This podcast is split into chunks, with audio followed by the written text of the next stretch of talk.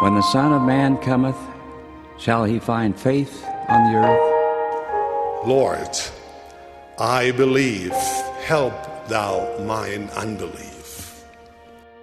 May our testimonies be as deep and as strong as that of Jacob, who, when confronted by one who sought to destroy his faith, declared, I could not be shaken.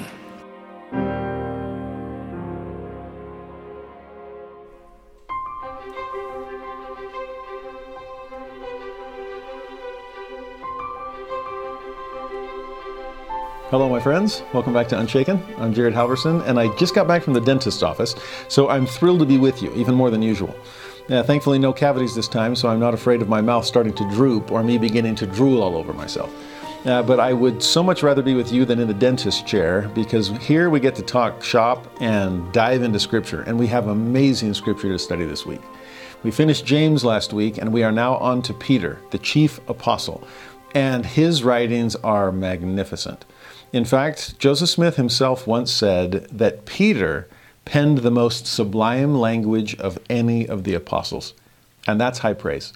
Considering what we've already learned from the sublime language of Paul, or even in the Gospels, the sublime language of Matthew, or what about John? I mean, John wrote as, as beautifully as I can imagine. And yet, for the prophet to say that Peter surpassed them all in sublimity, wow, that's, that's impressive. It's especially impressive considering who it's coming from because Peter, I mean, the one that they accused of being or assumed of being an illiterate fisherman, that he'd be able to write things on the, on the level of what we're about to study this week.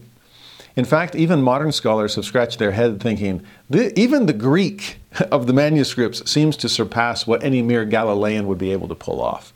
And some of them suggest, therefore, that it must have been written by somebody else. Now, it's possible that someone in Peter's close circle of friends could have put their pen to paper and, and taken Peter's thought and put it in, in loftier terms. We saw some possibilities of that in the writings of, of Paul.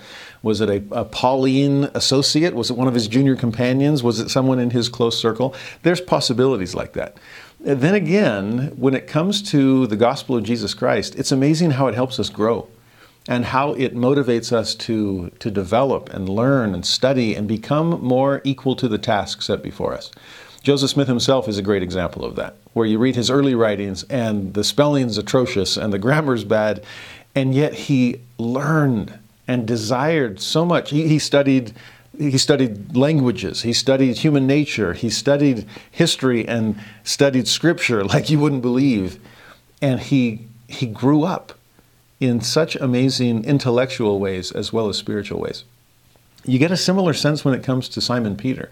And in fact, those two names, Simon, his given name, and Peter, the nickname Jesus gave him, sums up this man and the process by which he grew. As we talked about him back in the Gospels, I mean, honestly, I've, I've missed Peter. How about you? He's so relatable, he's so wonderfully real and raw. And you see so much of Simon in the stories about him in the Gospels where he puts his foot in his mouth and he jumps ahead when he should have held back. And I mean, Jesus calls him the rock in one verse, and then just like a column later, he calls him Satan uh, for getting in the Savior's way. It's amazing. Uh, like I've said, he is so much a Simon in Matthew, Mark, Luke, and John. And by the time you get to the book of Acts, he is fully Peter. He is a rock that Christ can help, and Christ can build his church around. It's, it's amazing to see this growth. And today, to get the chance to listen to him as chief apostle, as one who is building the kingdom every chance that he can, and doing so in the face of incredible opposition. Especially by the time 2 Peter is written, we are approaching the end of Peter's life. And if you remember back to the end of John, when the resurrected Lord comes to Peter and says, Follow me, and he means a certain thing by that. He said, When you were young, you got to dress yourself and go wherever you wanted. Well, the day will come where someone else will gird you, and you'll be girded to a cross. You won't go where you want to go, you'll go where they want you to go, and that place is the grave. That was signifying the death whereby Peter would glorify Christ. And Peter seemed to get it, because there's kind of a gulp there and looking around well, what's going to happen to John then? And Jesus' response, don't worry about John. Worry about yourself, and just follow me. Well, Peter's going to do that. And in the letters we're going to study today, you will see a sense of suffering. Although it seems to be what's going on around Peter, not within Peter's heart, because he seems to be totally fine with it all. Like, bring it on.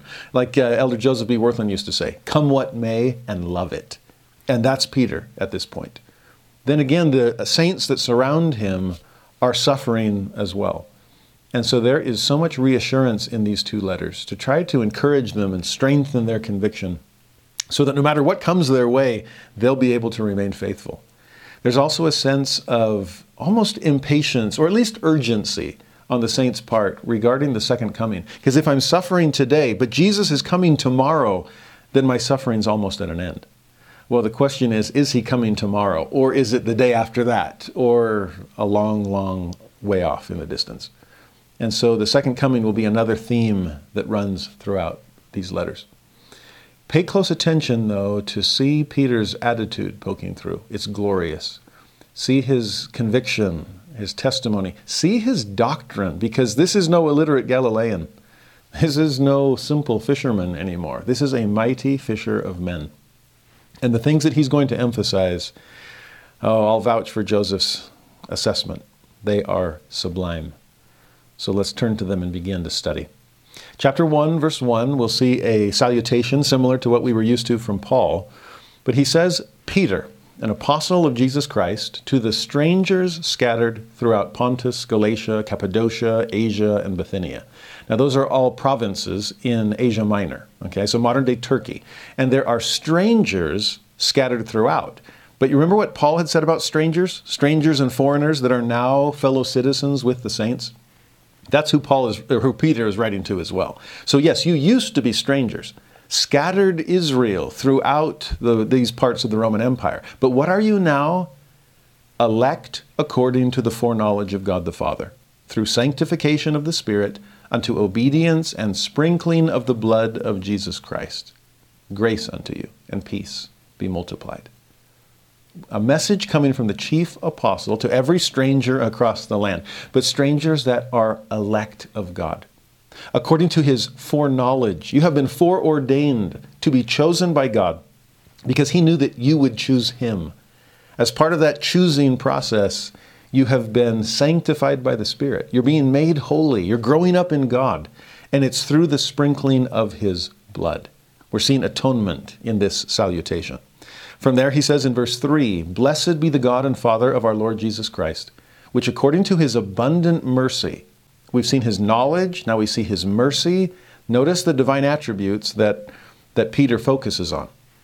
But according to his abundant mercy, he hath begotten us again unto a lively hope by the resurrection of Jesus Christ from the dead, to an inheritance incorruptible and undefiled, and that fadeth not away, reserved in heaven for you who are kept, or another way to translate that Greek word, guarded, who are guarded by the power of God through faith unto salvation, ready to be revealed in the last time. This is the last time as far as Peter and the saints are concerned. And notice as he focused on the atonement in the first passage, now he moves to the resurrection in this one. That through the resurrection, we have a lively hope to be begotten again and receive an incorruptible inheritance. Now, there's a lot in there. First of all, think about the idea of being begotten again. To Nicodemus, Jesus had talked about rebirth. Well, this is something similar. And on the one hand, we're all children of God by default. We are spirit sons and daughters of heavenly parents. Nothing will change that. And there was no choice needed on our part.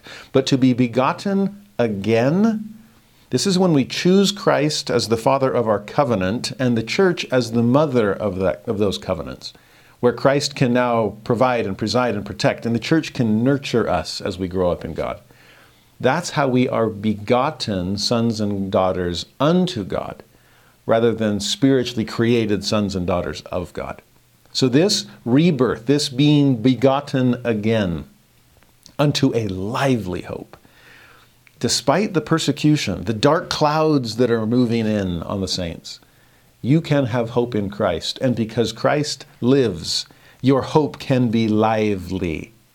He plays on some of these words, and we'll see living as a focal point in some later passages as well. But because of this lively hope, can you picture Peter sprinting to the, to the now empty tomb? Oh, he came back with a hope that was incredibly lively. And what we're hoping for here is an inheritance. After all, if we've been begotten sons and daughters unto God, then, as Paul had said to the Romans, we can be heirs of God and joint heirs with Christ. That's the hope we have through the atonement and through the resurrection. Now, verse 6 wherein, so in, in this hope, in this inheritance, wherein ye greatly rejoice, though now, for a season, if need be, ye are in heaviness through manifold temptations. And remember, in the Greek, the word for temptations and the word for trials is the same, so you have to go by context. Well, I think the King James translators got it wrong because what Peter's about to say makes it clear it's manifold trials that we're talking about here. And manifold means various, it means of all kinds, all different kinds. And so, yes, we face all manner of trials and tribulations in our life. And rejoice despite that fact. And here's why that the trial of your faith, that's how we know it's trial, not temptation, the trial of your faith, being much more precious than of gold that perisheth, though it be tried with fire, might be found unto praise and honor and glory at the appearing of Jesus Christ. There's our first hint that this is all coming in a second, second coming context. Okay, at the appearing of Christ. We've seen atonement, we've seen resurrection, now we see second coming. And along those lines, rejoice that you are suffering affliction. It's like, what? What kind of attitude is that? Well, it's the exact kind of attitude you'll need to be able to make it through these dark days. Realize that it is your faith that's being tried faith in Christ, faith in the lively hope that, that He has given us, and faith in the incorruptible inheritance that He's promised. It's going to require faith to make it through these days. Because the opposition that you face and the persecution that you'll have to endure it's going to require your faith to be able to push through it. However long that faith will be required until Christ comes. But please rest assured that faith is worth trying because it's more precious than gold. Think about gold that everyone seems to put so much stock upon, and yet gold itself has to be refined. It has to be burned subject, subjected to the fire so that the dross is melted away. That's how you refine something like gold. Well, if gold is so precious as to be worth the refining, well, your faith is far more precious than gold. And so, if you're willing to let gold be refined, shouldn't we be open to the refinement that our faith requires? And that will that will happen as we push our faith through the refiner's fire. Welcome to life in these last days, Peter is saying. The same applies so perfectly to us when we face the refiner's fire. Know that the trial of faith is for our good, and so we can rejoice when it's happening. Notice also the language he said at the beginning. it's just now, it's not going to be forever. It's only for a season. And this season of suffering will, will come and go. It's if need be. And the Lord isn't forcing us to suffer for no reason. If it need be, some purification is still required, then prepare yourself. Peter himself was incredibly well prepared for that. He was willing to submit to anything Jesus found necessary for him to go through. And speaking of Jesus, look at verse 8 and 9. Whom having not seen, ye love. In whom, though now ye see him not, yet believing, ye rejoice with joy unspeakable and full of glory, receiving the end of your faith, or the JST, the object of your faith, even the salvation of your souls. Now, for Peter, he knew Jesus so personally, so intimately, and yet these saints scattered throughout Asia Minor, they'd never seen Jesus, but they loved him. Again, this applies to us. Though having not seen Christ, we love him and if we love him, can we not believe in him? Despite the fact we cannot see him right now, we can rejoice in this unspeakable joy because we know what the end of our faith will bring salvation. So hold on to that faith. come what may. Now, speaking of that salvation, go to verse 10. Of which salvation the prophets have inquired and searched diligently. That was something on their mind constantly. So prophets are trying to understand how do we obtain this salvation that God has promised. And these prophets prophesied of the grace that should come unto you, searching what or what manner of time the Spirit of Christ which was in them did signify, when it testified beforehand the sufferings of Christ and the glory that should follow. You see, those Old Testament prophets that Peter looked back to, we're going to see him quoting many of them today, but those prophets have been pointing to Jesus Christ all along. All those messianic prophecies fulfilled in the coming of the Messiah, Jesus Christ. And Peter was alive to see it. In fact, you remember the phrase that Jesus said to Peter and the others at the beginning of Matthew 13? That many prophets and righteous men have longed to see the things that you see and have not seen them, and to hear the things that you hear and have not heard them. He's basically telling his apostles, You're living in the most glorious time period, despite all of its opposition and persecution. You're living in the days that prophets have dreamed of. So, yes, you're living the dream. And the same could be said of us. This is the same Peter who, back in Acts chapter 3, talked about the times of refreshing and restitution of all things that all the holy prophets had their eyes on. Well, there were two time periods prophets seemed to be looking forward to with anxious anticipation. One was Peter's day, and the other is ours. The, I should say, Jesus' day, and the other is ours the dispensation of the meridian of times, and then the dispensation of the fullness of times. And so, yes, picture what the prophets have been searching diligently for, and look around, and despite the difficulties of our time period, they would have given anything to live in them themselves because prophecies are being fulfilled. Christ came in the meridian, He will come again at the end of the fullness these dispensations, oh, what a time to be alive. So cheer up, my fellow suffering saints.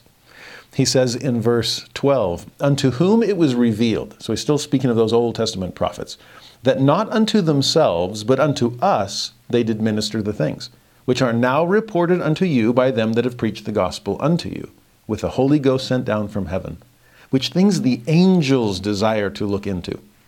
I mean, even the angels seem to be jealous about all of this. They're kind of peeking over the prophet's shoulders, like, What are you writing about? What are you prophesying, of? It's like, Oh, don't you wish you could live in those days? I, I wish we could c- come and live in those days too. Well, maybe we'll need them as guardian angels to be able to make it through these difficult times. But to have that kind of attitude that these prophets were not talking to themselves, they didn't get to live these days. They're talking unto us. And now these things are being reported all around us. These are the days of prophecies fulfilled. And so, what a glorious time to be alive. With that in mind, verse 13 becomes such a beautiful piece of advice. He says, Wherefore, so as a result of everything I've said up to this point, wherefore gird up the loins of your mind. Be sober and hope to the end for the grace that is to be brought unto you at the revelation of Jesus Christ that revelation of Jesus Christ, when He is revealed, His coming, that's when you will have every hope fulfilled. So hope till then. Hope to the end for the grace that will come. And did you catch how he said it at the beginning? To hold on to that hope, yes, you'll need to be sober. Take it seriously. But an even more powerful phrase, you'll have to gird up the loins of your mind. That is, that's a powerful phrase, especially for us in our day where it is so hard to hold on to mental strength. Mental illness runs rampant, and there is depression and despair and despondency that seems to be, oh, nibbling away at the corners of our mind. Darkness beginning to creep in where you, there once was light and especially considering the loss of faith all around us, the wickedness of the last days, we are living in a time period where it is hard to hold on to hope. That's why Peter is speaking so hopefully. Lively hope. Hold on to the hope. The grace is coming because Christ is coming. But in order to endure till then, you've got to hold on with your mind to the promises God has made you. Do you remember the phrase Jacob used? And Jacob was one who felt a lot of anxiety during his time period. This is Jacob of the Book of Mormon. He'd been through so much. When he's talking to others who had gone through a lot, victims of other people's immoralities, he recommended to them firmness of mind. He brought it up twice. And to think of that, keeping your mind firm, holding on to hope when there's a million voices telling you that it's, that it's hopeless, no, I'm going to cast those out as impure thoughts because that's exactly what they are. Those voices screaming at me, telling me it's not worth holding on, that Jesus is never going to come, that it's never going to get better, that your wayward children will never return. Whatever the voices in your head are saying, it will require firmness of mind to block them out. Or, as Peter said, you will have to gird up the loins of your mind. To gird up your loins is like to get in the printer, the sprinter stance. It's ready to run and ready to work. Back in those days where men would, let, would wear long flowing robes, tough to run like that. I, I don't know for myself, but you sisters, I'm sure, could vouch for it.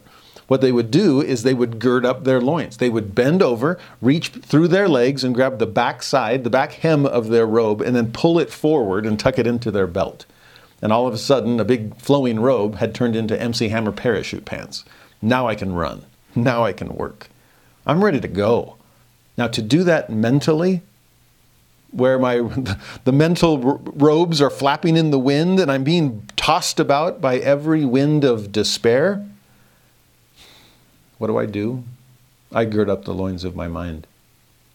I lay hold upon truth and I cast out thoughts of darkness. That's what Peter is suggesting, encouraging, recommending for us all. It, these days, it's absolutely essential. In fact, the next phrase, he says that we need to be as obedient children, not fashioning yourselves according to the former lusts in your ignorance. I mean, back then you didn't know any better, okay? But now you're growing up in God. Now we do know better. And so forget the former lusts, forget our old ignorance. We need to be obedient children. He says in the next phrase, But as he which hath called you is holy, so be ye holy in all manner of conversation. And remember, conversation from the King James language isn't how you talk, it's how you walk. It's your conduct, it's your behavior. Be holy in all of that. Because it is written, and here he's going to quote a phrase that appears at least three different times in the book of Leviticus Be ye holy, for I am holy. Yes, this is time for children to grow up to be more like their parents to become worthy of that incorruptible inheritance we talked about. You've been begotten again, so act like it. Okay? Obedient children. He then says in verse 17, And if ye call on the Father, who without respect of persons judgeth according to every man's work, pass the time of your sojourning here in fear. And by fear, we mean not fear of the wicked world all around us, but reverence to God. Trust in Him lively hope that it's all going to work out because he's in charge of everything. It almost seems nonchalant on Peter's part to just say, "Oh, how this is how you should pass the time." I mean, what we're doing right now is just sojourning. We're on our mortal experience, our mortal sojourn.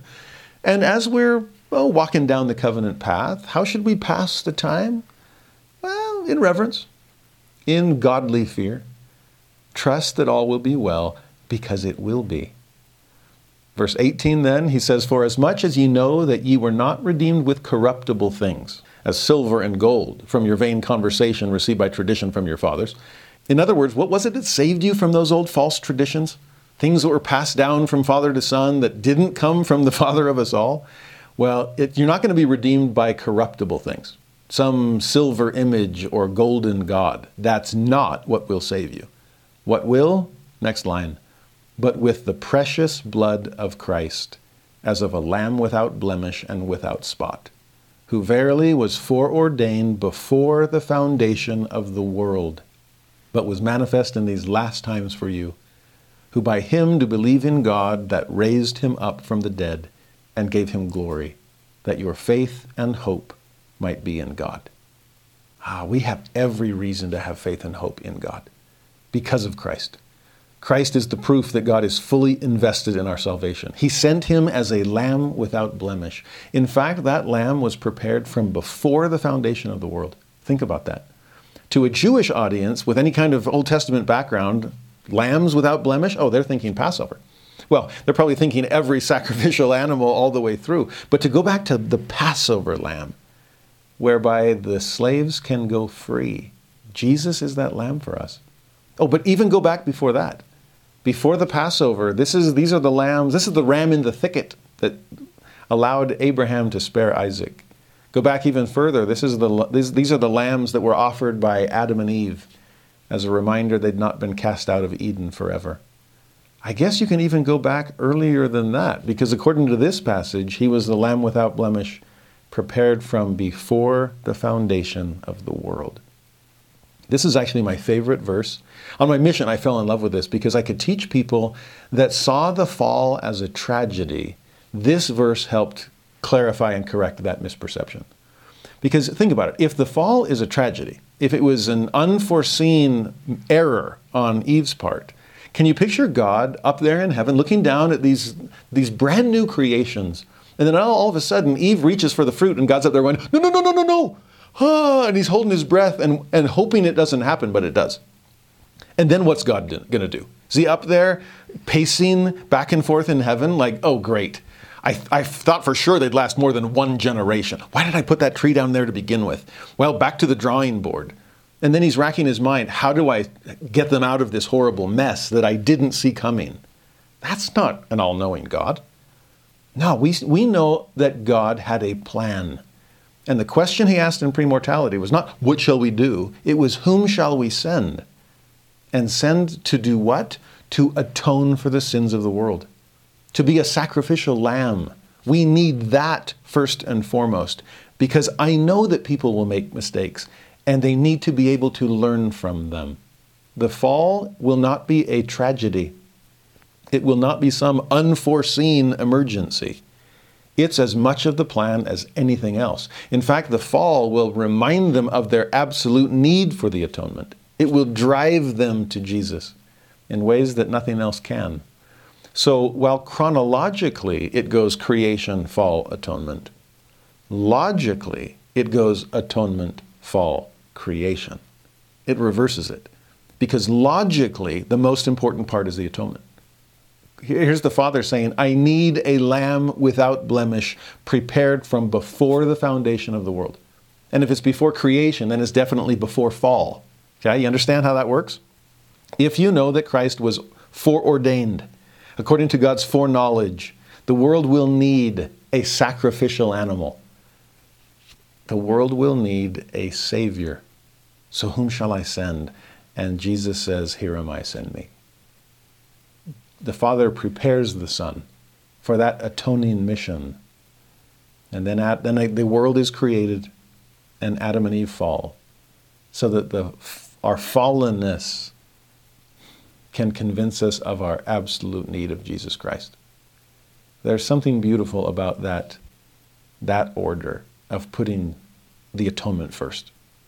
And Peter allows us to see that a sacrificial animal before anything happened, even creation itself. Okay? From there, look at verse 22. Seeing ye have purified your souls in obeying the truth through the Spirit unto unfeigned love of the brethren. You see, you've been loving God and He's been loving you. That's the vertical first great commandment. But now you have unfeigned or unfaked, truly sincere love of one another. There's the horizontal side of things the second great commandment. And since that's the case, your love is so true, so pure, so sincere, see that ye love one another with a pure heart fervently. How to go through hard things, you will need each other. This is Paul's old fellowship of suffering. And yes, we're in it, okay? So love each other. Have a pure heart. Being born again. There's that begotten again we saw at the beginning of the chapter not of corruptible seed, so forget the silver and gold out there, but of incorruptible, by the word of God, which liveth and abideth forever. For all flesh is as grass, and all the glory of man as the flower of grass. The grass withereth, and the flower thereof falleth away, but the word of the Lord endureth forever. And this is the word which by the gospel is preached unto you. So, yes, forget corruptible idols, worship the Lamb of God. Forget corruptible physical nature and seek an incorruptible spiritual nature that comes as you are begotten again through Jesus Christ, through His Word. Remember, in the beginning was the Word, and the Word was with God, and the Word was God. Well, if you want to be with God and become like God, then yes, in your beginning, you should begin with the Word too. Scripture, living prophets, all those things that Peter himself is drawing upon to grant him the lively hope to get him through the hard days. The same applies to all of us. Now, turn to chapter 2, and you'll see Peter reminding his audience who they really are. He's been teaching them who Jesus really is in chapter 1 to get through these hard things. And we've, we've got to get through them. That's who we are. That's the potential that's in all of us. So pay close attention to your self reflection. You'll be able to see your, your image in Peter's words here. Verse 1 Wherefore, so again, because of everything I said in chapter 1, Wherefore, laying aside all malice, and all guile, and hypocrisies, and envies, and all evil speaking, I mean, those are the kinds of things that are going to get in our way. And if we're going to love each other with unfeigned love, with pure hearts, then we have to stop backbiting. We've got to stop envying. We've got to stop speaking evil of one another. Can we just lay those aside? I love his verb there. Just lay it aside. Just drop it and quit picking it back up. Okay? Just give yourself a new start. That's what he says next. As newborn babes, desire the sincere milk of the word, that ye may grow thereby. If so be ye have tasted that the Lord is gracious. Do you remember Paul's language about milk before meat? Oh, yes, the meat will come. And Peter will talk about some of that meat a little later. But in the meantime, the sincere milk of the word, other translations call that the spiritual milk of the gospel. And to see, it's amazing what a baby can get out of its mother's milk. Everything that that baby needs, that newborn, comes from the milk of its mother. And to see this milk of not human kindness, but divine kindness, it's amazing how much growth a newborn experiences because of that milk. And the growth that Peter is encouraging in his hearers, if you'll just desire that milk. There's another translation that uses the word crave instead of desire. And I love that mental image because you picture a newborn baby. They don't just patiently wait and go, oh, a little milk would be nice now. No, they scream. They cry. They let the world know how desperately they want the milk that will help them grow. Is that how desperately we want? We should be more patient than a, than a baby, right? But we should have that kind of, of desire, that kind of hunger for it, especially if we've tasted it already and tasted that the Lord is gracious. I love that Peter uses that sense rather than just seeing that God is gracious or hearing other people's testimony of his grace. No, taste it yourself. Because of all the senses, taste might be the hardest one to convey in words. No, you just got to try it. That's what Lehi was saying with the fruit of the tree of life. Just come and partake. It's the most delicious thing I've ever had in my life. That's what Alma said in Alma 32. Plant the seed in order to grow a tree of life of your own so you can eat that fruit, so you can taste it. Alma even said, talked about tasting light. Huh, what does that taste like? Well, I guess we'll have to try. But taste that the Lord is gracious, and oh, you'll want as much milk as, as He's willing to offer. He then says in verse 4 To whom coming as unto a living stone. Remember, we had a lively hope. Well, now we have a living stone. Disallowed indeed of men. So, yes, Jesus was rejected by others, but chosen of God and precious. So ye also, as lively stones. Christ was the living stone, so you've got to be just as alive as he is. So, as living stones, we can be built up a spiritual house and holy priesthood to offer up spiritual sacrifices acceptable to God by Jesus Christ. Remember when Paul used this metaphor of Jesus as the chief cornerstone? That we are built upon a foundation of prophets and apostles, Christ himself being the chief cornerstone. Well, that's a beautiful construction imagery. Well, imagine if the cornerstone was alive, that it could adjust to things and, and shift burden and weight as, as different pressures are put on the building above. Well, Christ as a living stone, and the rest of us as living stones extending out from Him. Remember C.S. Lewis's famous quote about all of us being a living house that God is working on? Well, he's part of that house himself. Think of Paul talking about the temple as the body, or the veil of the temple as the body of Christ. And here's Christ as a living foundation beneath us. As a result, verse 6, wherefore, so back to this based on what we've said, wherefore also it is contained in the scripture, and here Peter's going to quote Isaiah 28 16. Behold, I lay in Zion a chief cornerstone, elect, precious, and he that believeth on him shall not be confounded. Unto you, therefore, which believe, he is precious. You know that. You have a testimony of that. You've tasted how precious he is.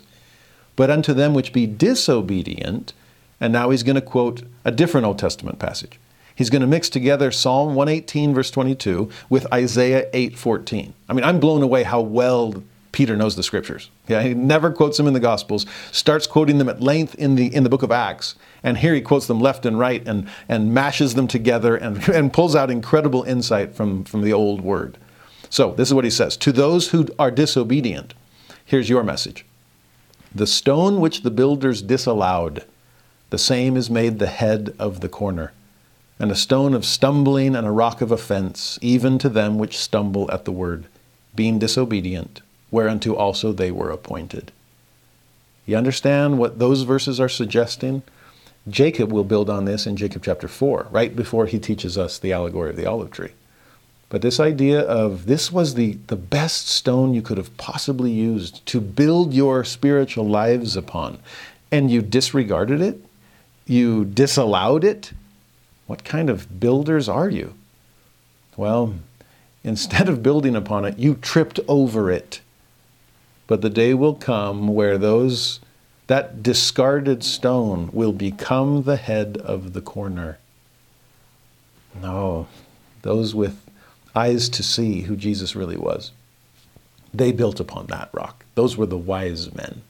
Forget the builders who didn't know what they were looking at. He then weaves together some other scripture, Peter does.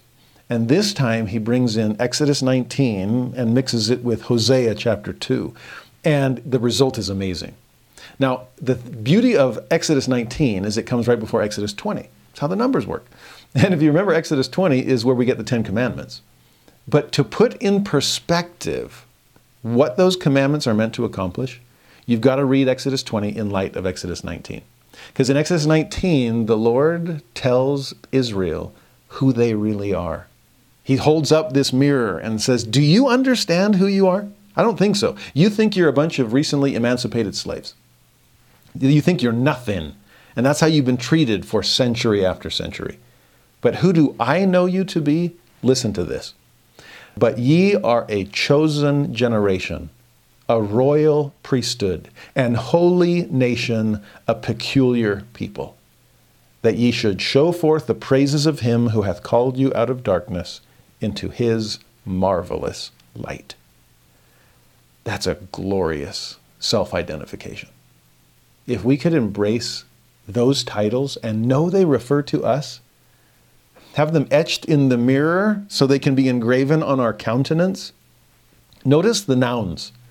You're a generation. In Greek, that's genos.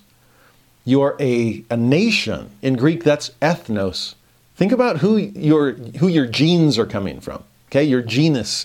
Think about your, your nation, your ethnicity. This is who you are. Think about being a people and being a priesthood.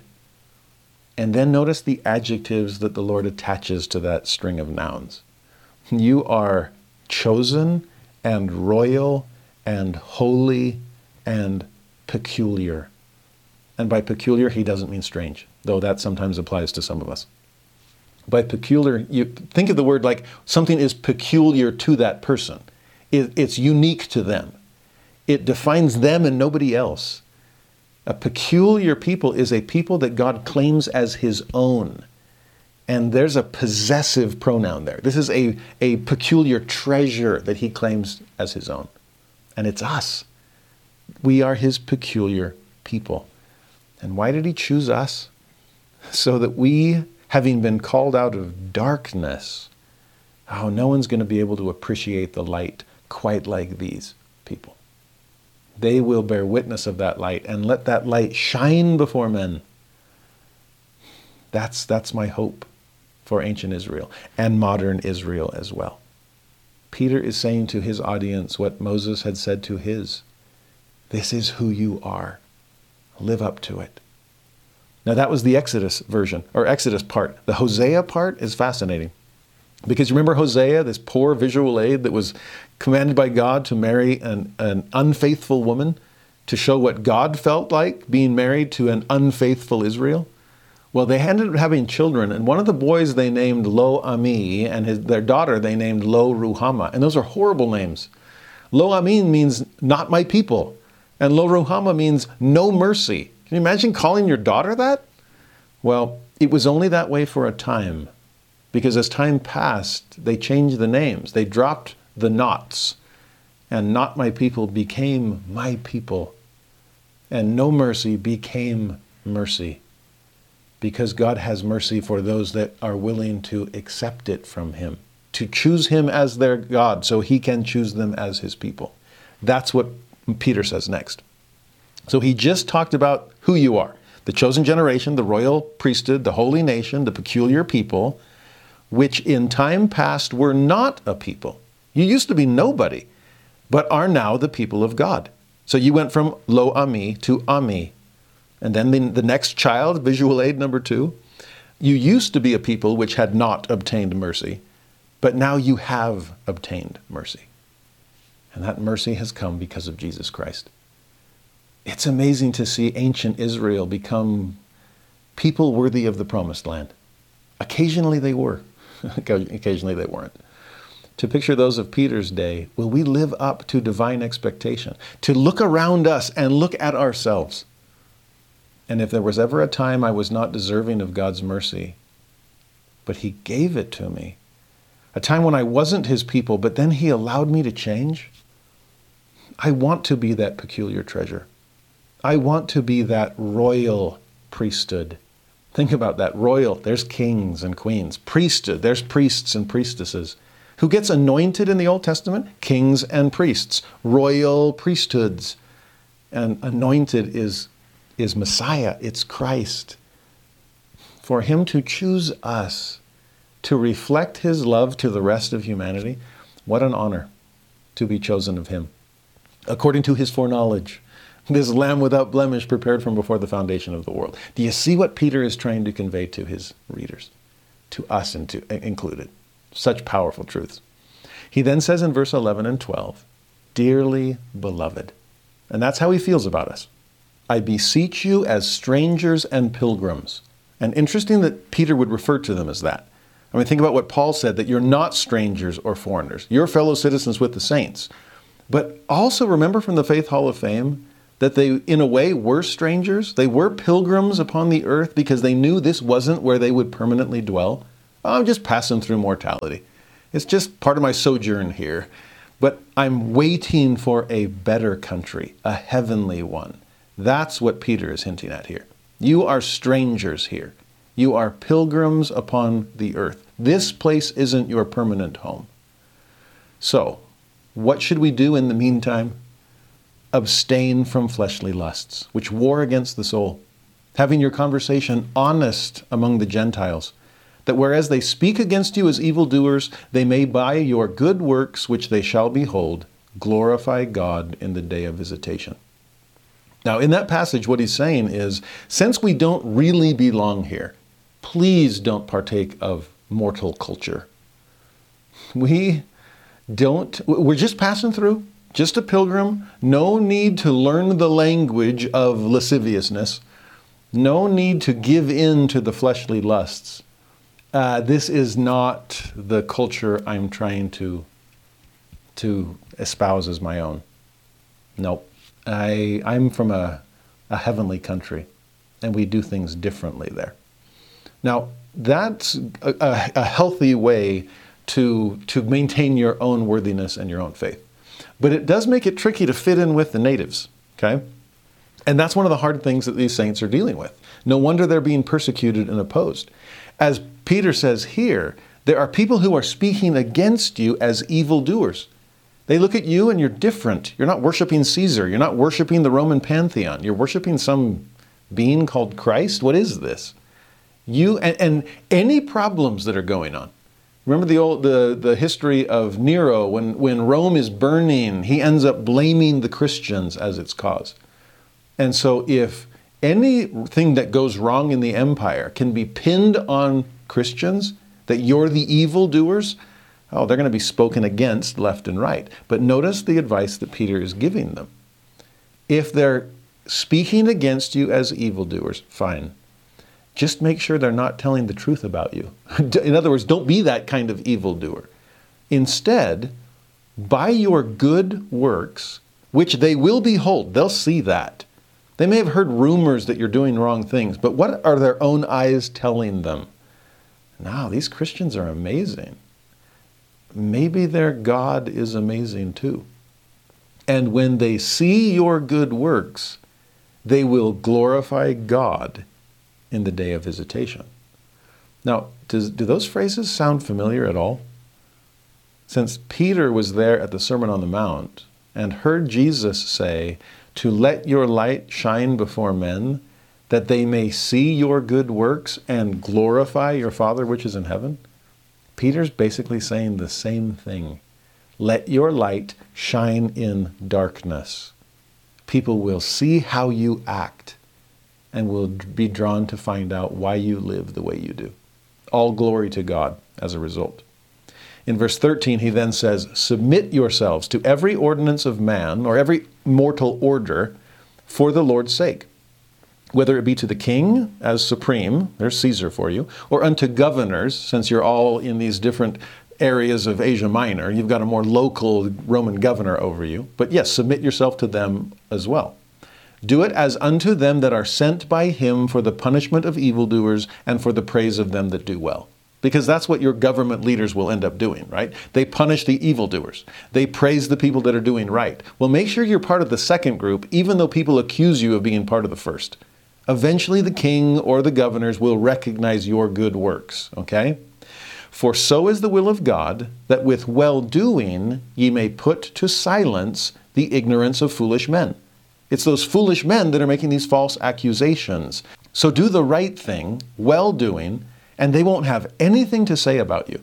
This is living above reproach. This is giving people no cause to complain. And trust that those government leaders will begin to recognize that. Remember back in the letters of Paul, he talked about being subject to the powers that be. Well, this is Peter's version of that. Now he says, as free and not using your liberty for a cloak of maliciousness, but as the servants of God. And there's a good reminder that yes, as Christians, you are free. You have agency. But like Paul had said, don't let your freedom, don't let your liberty become an excuse to cause problems to other people. In a similar way here, yes, you're free to live the gospel, free to do what you should. It's not a get out of jail free card. Don't presume upon Christ's grace. But also, it's not a get out of well, government trouble card. Because we have to learn to be good citizens as well as good saints. We have to honor the people that are in charge because it's we're not in charge yet. The day will come when the Lord will return. And the kingdoms of this world will become the kingdoms of our Lord and of his Christ, and he shall reign forever and ever. Can you hear Handel's Messiah sing? But until then, try to endure it well. Until then, submit yourself to the people that are placed over you. And don't ruffle feathers and don't rock the boat. Just live as peaceably and in as Christ like a way as you can. And things will change from the inside out instead of the, coming from the outside in. Hold on to that thought. We're going to see it repeated several more times. But in the meantime, what should we be doing? Look at verse 17 honor all men, love the brotherhood, fear God, honor the king. Just kind of bullet points. This is how you should treat those around you, okay? Now, let's get more specific. Servants, be subject to your masters with all fear, not only to the good and gentle, but also to the froward. In other words, obey the ones that are easy to obey, and even obey the ones that are hard. This takes it on to a more personal level than what he said in the previous passage. First, it was, Be good subjects to the king. Well, now, be good servants to your masters. They're in charge. And, and unfortunately, we're in no position to change the imperial institution of slavery right now. But if you can be Christ like servants, perhaps your masters will become equally Christ like. And change can come in that way. He then says in verse 19, For this is thankworthy if a man for conscience toward God endure grief, suffering wrongfully. In fact, it's not just thankworthy, it's praiseworthy. For what glory is it if, when ye be buffeted for your faults, ye shall take it patiently? But if, when ye do well and suffer for it, ye take it patiently, ah, this is acceptable with God. You see what he's saying there? If you're suffering rightfully, as in you deserve it, then yeah, you should be able to handle that with a certain degree of patience because you brought it upon yourself. You have no one else to blame. There's no use in grumbling because it's your own fault. On the other hand, if you're suffering wrongfully, you don't deserve it, and yet you can turn the other cheek, you can endure it well, ooh, that says something about you. To be a guilty convict, that doesn't say much, but to be an innocent one and to be able to handle it well, that speaks volumes about your own submission to whatever it is you're dealing with. Think about think back to the Sermon on the Mount on this one too. If you only love those that love you, big deal. Even publicans can do that. If you suffer patiently things you brought upon yourself, okay, it's you're the only one to blame. But it's can you do it when you when it's undeserving? And that's what the saints are dealing with. That's what Peter's facing himself. And yet to rejoice in the trial of his faith that is being purified as something so much more precious than gold. To be okay with that, that is thankworthy and praiseworthy discipleship. We'll see that idea several times coming up as well. And so let me just introduce this thought from Elder Richard G. Scott.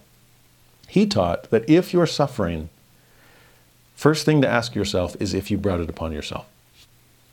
Is this because of the way I'm living? If so, then change, repent. It's kind of, in some ways, it's nice to go, oh, wait, I'm the one doing this to, my, to myself. I'll stop. And it'll, and it'll make that trial go away. On the other hand, Elder Scott said, if you if you search your own conscience and realize, yes, though I'm not perfect, I did not cause this trial. There's nothing I can do to avoid it then. Well, what do I do? I cheerfully submit. I can't change it, but I can learn from it. And that's going to be the advice Peter will give repeatedly to his fellow suffering saints. Okay? That, that is good counsel for us. Can I change it or must I simply learn from it? Either way, accept it. It's part of the trial of our faith. He then says in verse 21 For even hereunto were ye called, because Christ also suffered for us, leaving us an example, that ye should follow his steps. Who did no sin, neither was guile found in his mouth, who when he was reviled, reviled not again. When he suffered, he threatened not, but committed himself to him that judgeth righteously.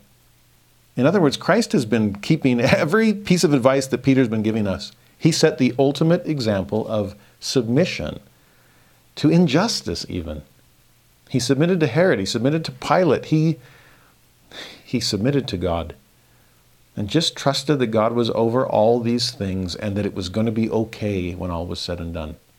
That's the kind of example that Peter is asking us to follow, to follow his steps. Actually, that phrase is where Charles Sheldon got the title of his book. And his book was called In His Steps. It was a game changer when it was first published, I think over 100 years ago. It's, it's where we get the idea of what would Jesus do. Because in this book, in his steps, it's some Midwestern community that the preacher, the pastor at church, talks about the importance of following the steps of Jesus. Maybe his sermon was from 1 Peter chapter 2. And people actually took it seriously. They changed everything how they treated each other, how they ran their businesses. They truly asked the question, what would Jesus do in this situation? And then had the courage to actually do it. When I read that years ago as a college kid, I didn't know if it was fact or fiction. I didn't know if it was a novel or a history, and I wanted it to be historical so bad. I wanted to find out where this town was and move there because the neighborhood sounded incredible. I'll admit, when I found out it was a novel, fiction, I was devastated until I realized maybe that's the point. If you want it to be true, then make it so. Start living that way yourself. Jesus set the ultimate example in every area. In this one, it's submissive suffering. But in all aspects, if we would simply follow his steps, imagine the life that we would live.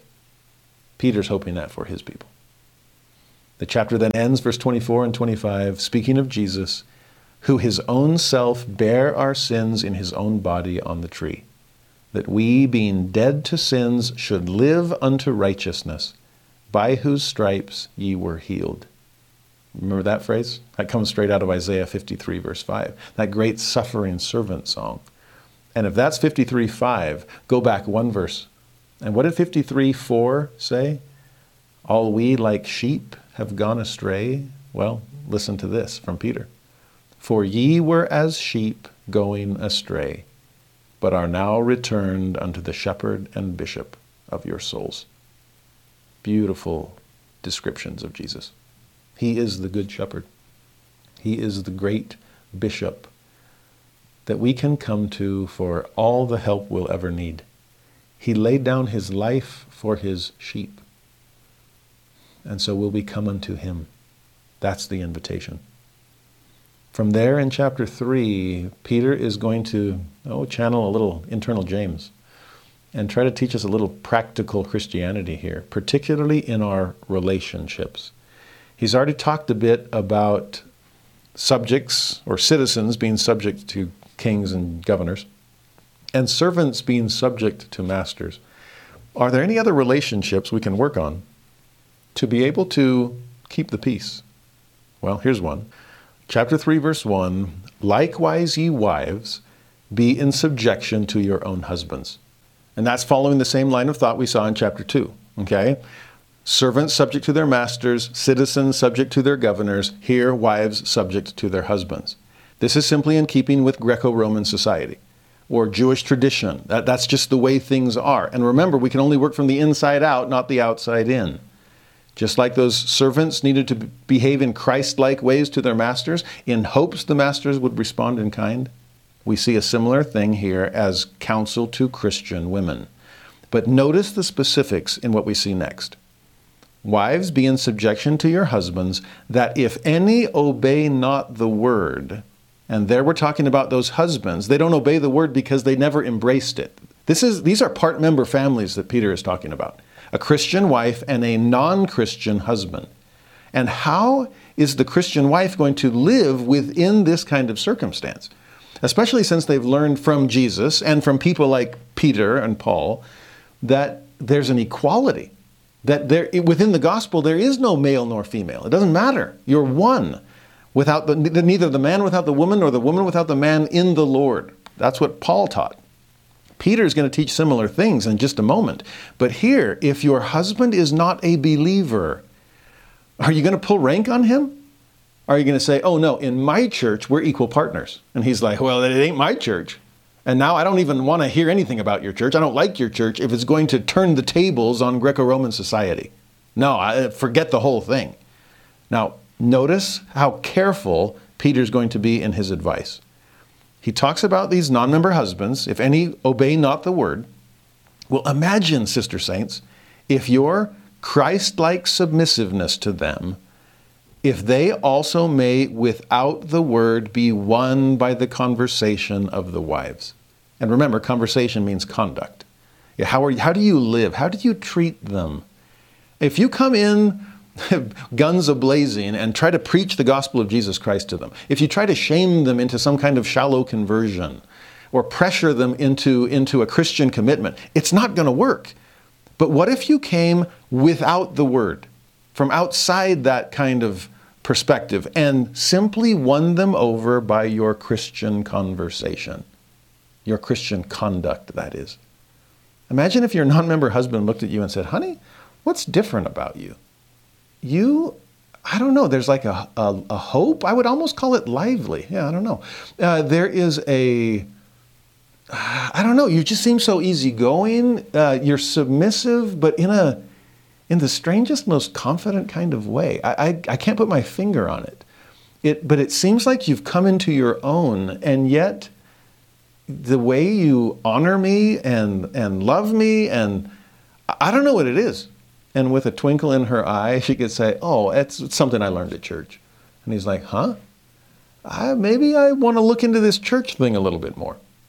Remember what Paul had taught to the Corinthians that the believing wife can sanctify the unbelieving husband. Or switch the genders, and the believing husband can sanctify the unbelieving wife. As long as one person in the marriage is living the gospel, there's hope that the other might follow. If you live the gospel in, in a submissive kind of way, instead of shoving it down their throat. Okay, the way he puts it in the next line while they behold your chaste conversation, that is, your chaste conduct, coupled with fear. That's what's going to make the biggest difference. Okay? And it's not fear of offending your husband, it's fear of offending God because God wants this marriage to work for your husband's sake as well as for yours. If it's possible to dwell together in love, then let patience have her perfect work and let your example begin to work on your companion. He may end up becoming a covenant companion after all. I actually remember a woman that we taught in, well, she was, um, um, a, a, she joined the church a year before I got there on my mission.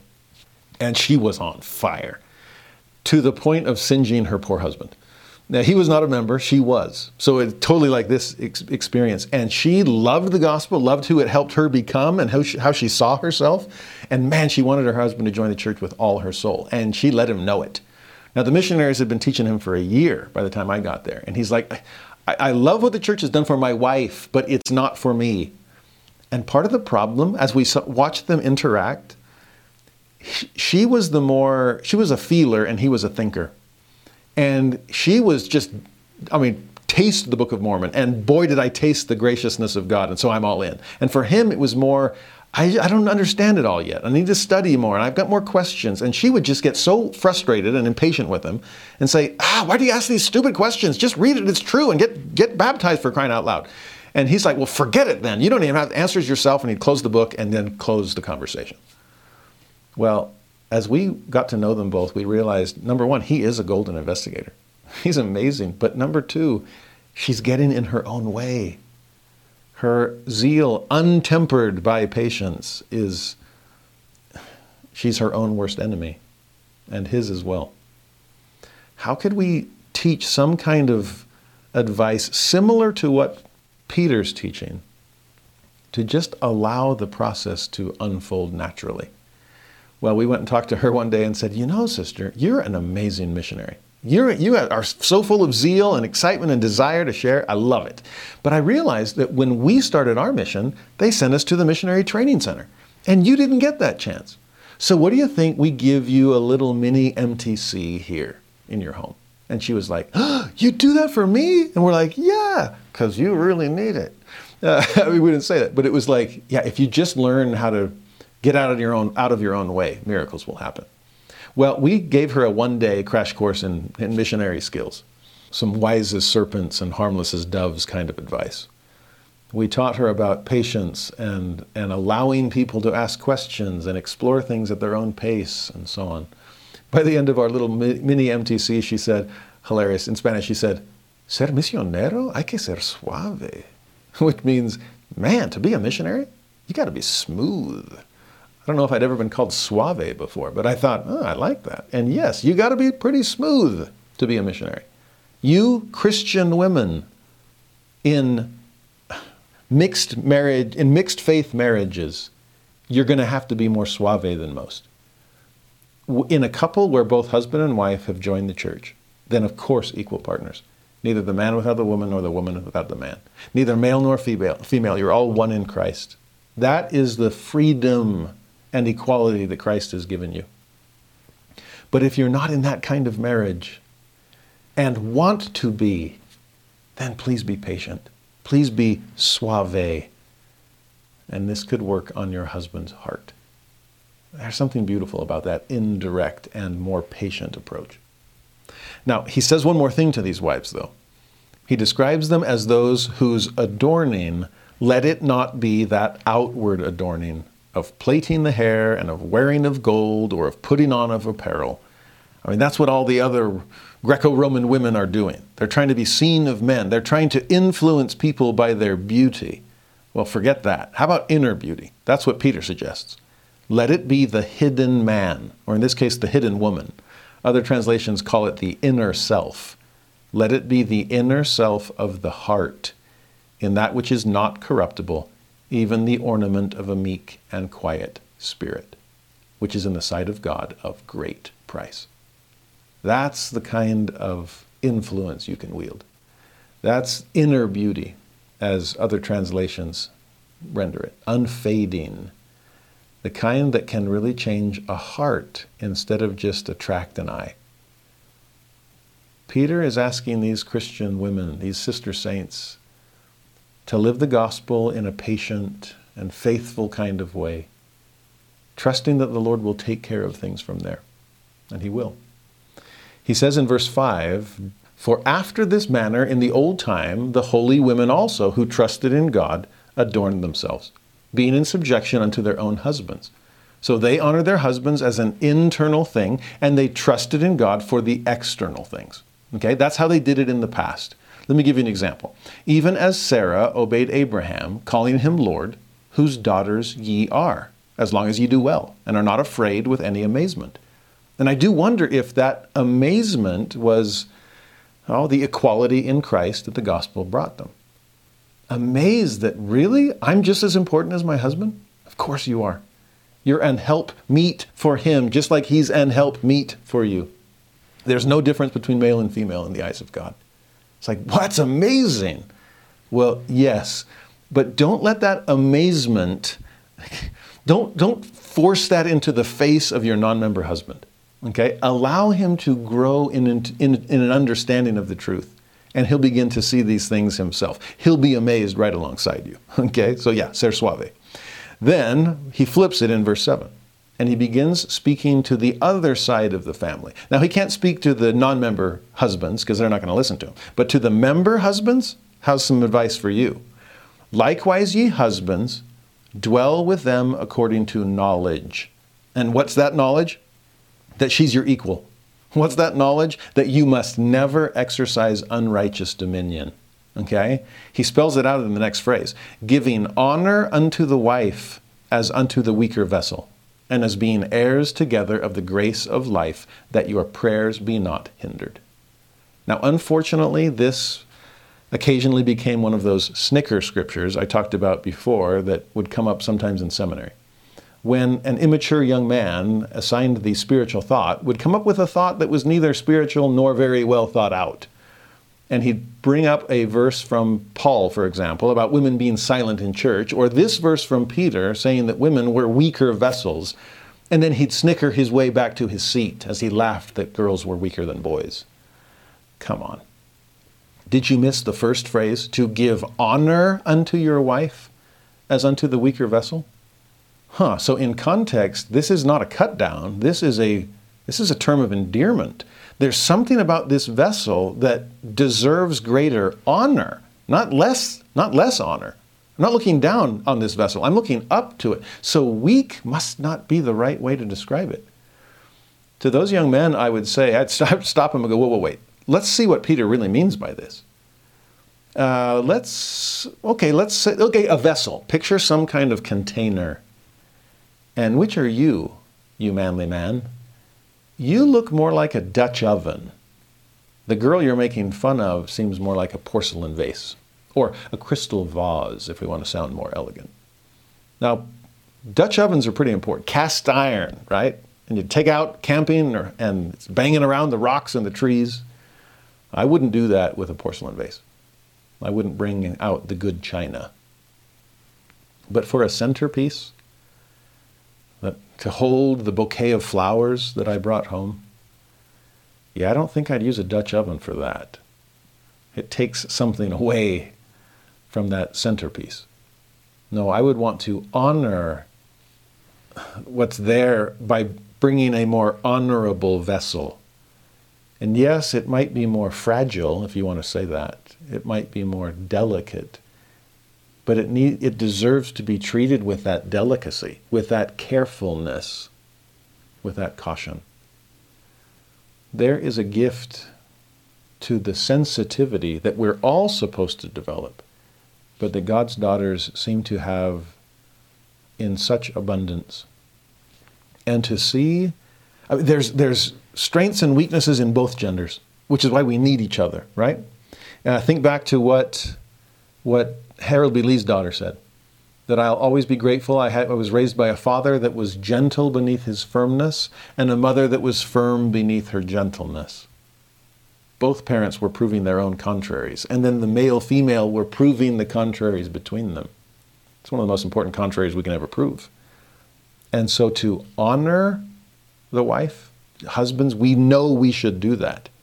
And if we're not, then we know better. This is according to knowledge, he said. Are we giving them honor? If there's submission on one side, is there honor on the other? Does it go both ways? And especially the next phrase, I mean, again, these snicker scriptures, like read the whole thing, young man. Because before it's giving honor, and then right after, they are heirs together. How's that for equality? How's that for neither the man without the woman nor the woman without the man in the Lord? Heirs together, lest your prayers be hindered. Hmm, that's interesting that there's something about couples prayer that requires couples equality. That if I'm pulling rank, or I'm exercising unrighteous dominion, or saying it's got to be my way, picture husband and wife lifting their prayers to heaven, but one lifting higher than the other, because it's what they really want, and the other not hasn't really bought into it. Well, if you're lifting a platter to God with your prayer on it, and now it tips, and your petition comes crashing back down to earth, no, we've got to be equally yoked on this. I've used this analogy before. Picture a car that has the steering wheel on one side and the gas and brake pedal on the other. And yeah, that couple's going to have to communicate and come into a unanimous decision, or that car's going nowhere. Understand? There's something powerful about this, and we need to understand it if we're going to get along within the home, let alone get along within old Greco Roman society. Peter then says in verse 8, finally, so he's coming, coming to some kind of conclusion in this portion of how we get along in our mortal relationships. He says, Finally, be ye all of one mind. I mean, that's a requirement of Zion, right? One heart, one mind. Husbands and wives getting on the same page. If we're all one in this, having compassion one of another, the Greek word there, by the way, is sympatheus. Can you hear the sympathy there inherent in compassion? Or the next phrase, love as brethren. The Greek word there is Philadelphoi, as in Philadelphia, the city of brotherly love. Be pitiful, he says, and not that kind of pitiful. be full of pity, be tender hearted, and be courteous, not rendering evil for evil or railing for railing, but contrariwise, blessing knowing that ye are thereunto called, that ye should inherit a blessing. For he that will love life and see good days, let him refrain his tongue from evil, and his lips that they speak no guile. Let him eschew evil and do good. Let him seek peace and ensue it, or pursue it, as we would say. I love that passage. Simple, straightforward, but just reminding us that your relationships really matter. And if someone is sending evil your way, don't respond in kind. As a Christian, learn to absorb it and metabolize it and give back its opposite. You sent me evil. I'm not going to spit that poison back in your face. No, I will send love in return. Where do you think Peter learned that? From a Savior who said to love your enemy, to pray for those who despitefully use you and persecute you and the saints are being used and persecuted during this period. We have to learn to get along. Actually, the way he puts it, if you want to love life, if you want to see good days, these are the secrets of a happy life. Just learn to get along with everyone. He then says in verse 12, putting this in kind of time perspective, For the eyes of the Lord are over the righteous, and his ears are open unto their prayers. But the face of the Lord is against them that do evil. You ever seen somebody whose face really does seem to be against you, giving you that glare? It's like, ooh, I'm in trouble.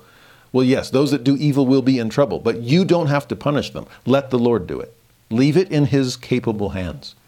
And who is he that will harm you if ye be followers of that which is good?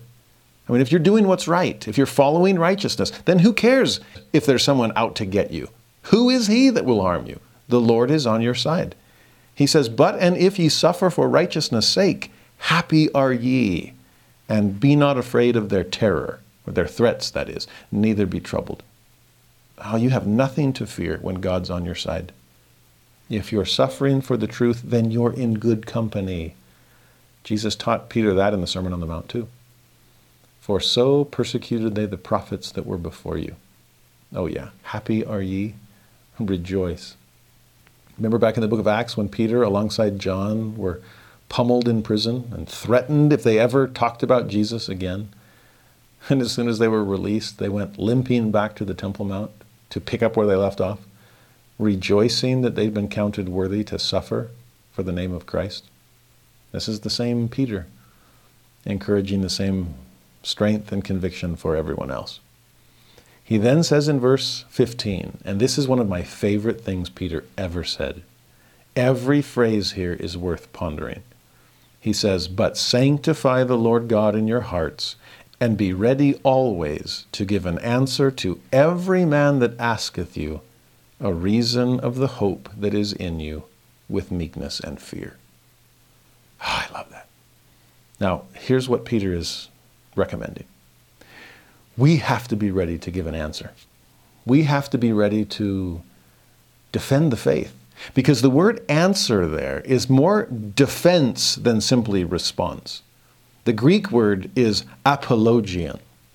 It's where we get the English word apologetics. And apologetics is not an apology. It's not saying, sorry, I believe this. It's saying, this is why I believe this. Apologetics is more of a scholarly defense of the faith. The opposite of apologetics is polemics.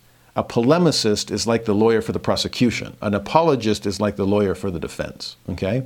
And so here's Peter leading this beleaguered group of suffering saints. And when people attack you, when they falsely accuse you, when they, uh, uh, they say that you're an evil doer and they blame the empire's problems on you, you're going to have to be able to defend the faith. You're going to have to be able to give an answer, an account to anyone that asks you. Actually, it's interesting because last week in James we talked about letting people ask. Well, here in Peter, it's we better be ready to answer. I actually had a student, an institute student years ago. We were talking about the need to become safe conversation partners and encourage those around you. Let them ask you. Okay, kind of the stuff we talked about last week.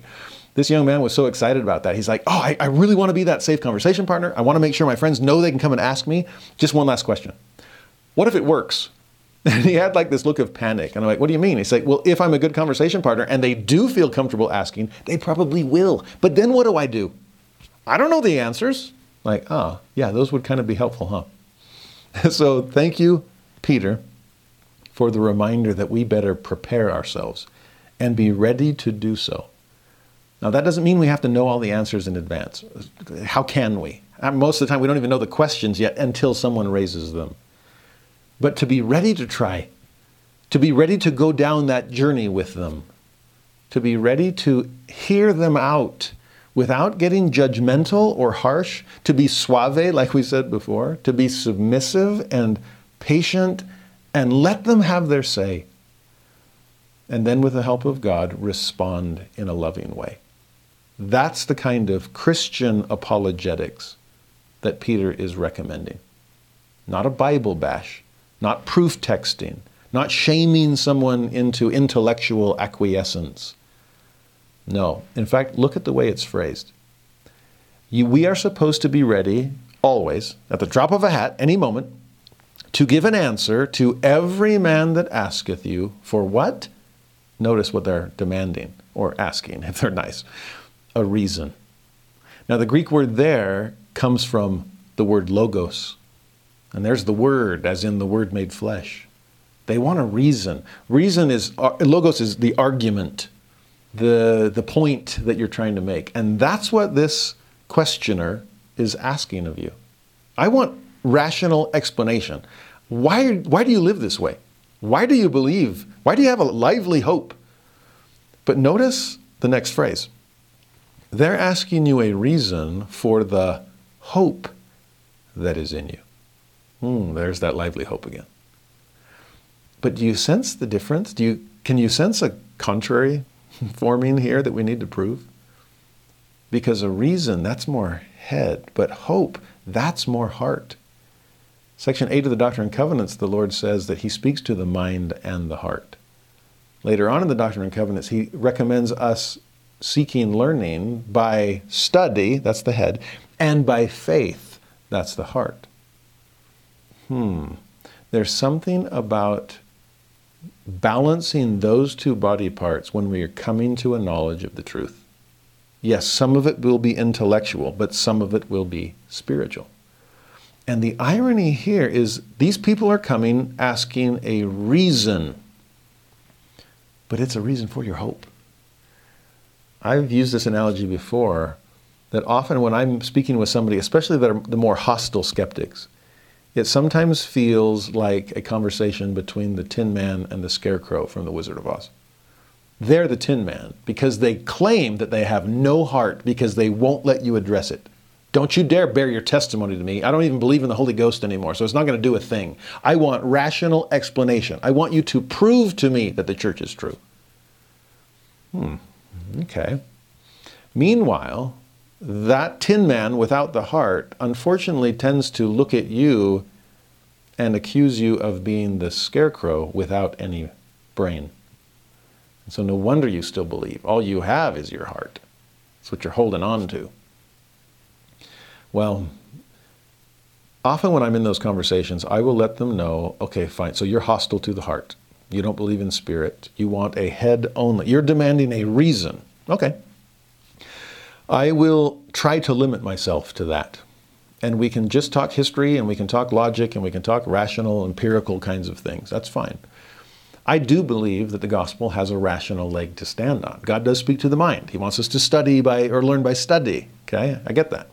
But it's insufficient at the end of the day. And necessarily so. So, yeah, we'll have our conversation. It's like the dentist that I just left. When they put the lead shield over your chest, that nothing will reach the heart. Okay, that's how I have to respond to you, fine. But I do want you to know, while I'm giving you these reasons, at the end of the day, it's still hope that lies at the core of my faith. That's not going to change. I wouldn't want it to. Do you understand the difference? To me, it's a really fascinating thing. But also notice the way the verse begins and the way the verse ends. If we jumped into these apologetics and we're trying to prove to people, and they want a reason, oh, I'll give them a reason, and I'll best them with my superior logic or intellect, well, then you missed the last phrase. You've got to do it with meekness and fear fear of offending the other person or offending the spirit that will not be present wherever there is contention, because that's of the devil. I learned it the hard way on my mission that Bible bashing is always wrong because even when you win, you lose. You lose the spirit and you lose the relationship that you were trying to maintain. It doesn't work. So the only option must be Christ like apologetics, infused with meekness and fear. And for that, go back to the first line of the, phrase, of the verse Sanctify the Lord God in your hearts. That's got to be the first step. Usually, when I'm about to do an interfaith dialogue, or if I'm going to face someone that I know we're going to tend to disagree, I'll go reread a talk from Robert D. Hales called Christian Courage. Because, yes, I'll need the courage to stand by my convictions, the courage to give reason and defend the faith. But I've got to have Christian courage. I must be Christ like in all that I do, because that person matters. And so if I'm sanctifying the Lord God in my heart, see, I, I read that talk from Elder Hales to get myself in the right mindset. I'm not here to Bible bash. I'm not here to prove or shame or anything. I'm here to understand and hear and listen and love and hopefully learn together. If this is for God's glory and not mine, then I'm going to approach this conversation in a more Christ like way. And so from the very beginning, I'm sanctifying God in my heart. And now I'm ready to give answer for hope in meekness. I don't know a better verse that sums up so much in so few words. It's beautiful.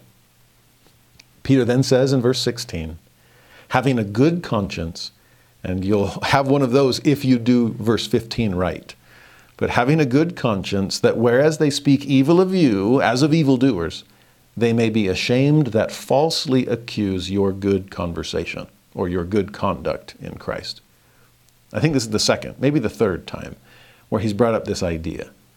There are those out there that are speaking evil of you. Fine. Don't prove them right by the way you respond to it. Prove them wrong by turning the other cheek and treating them as friends and loving them.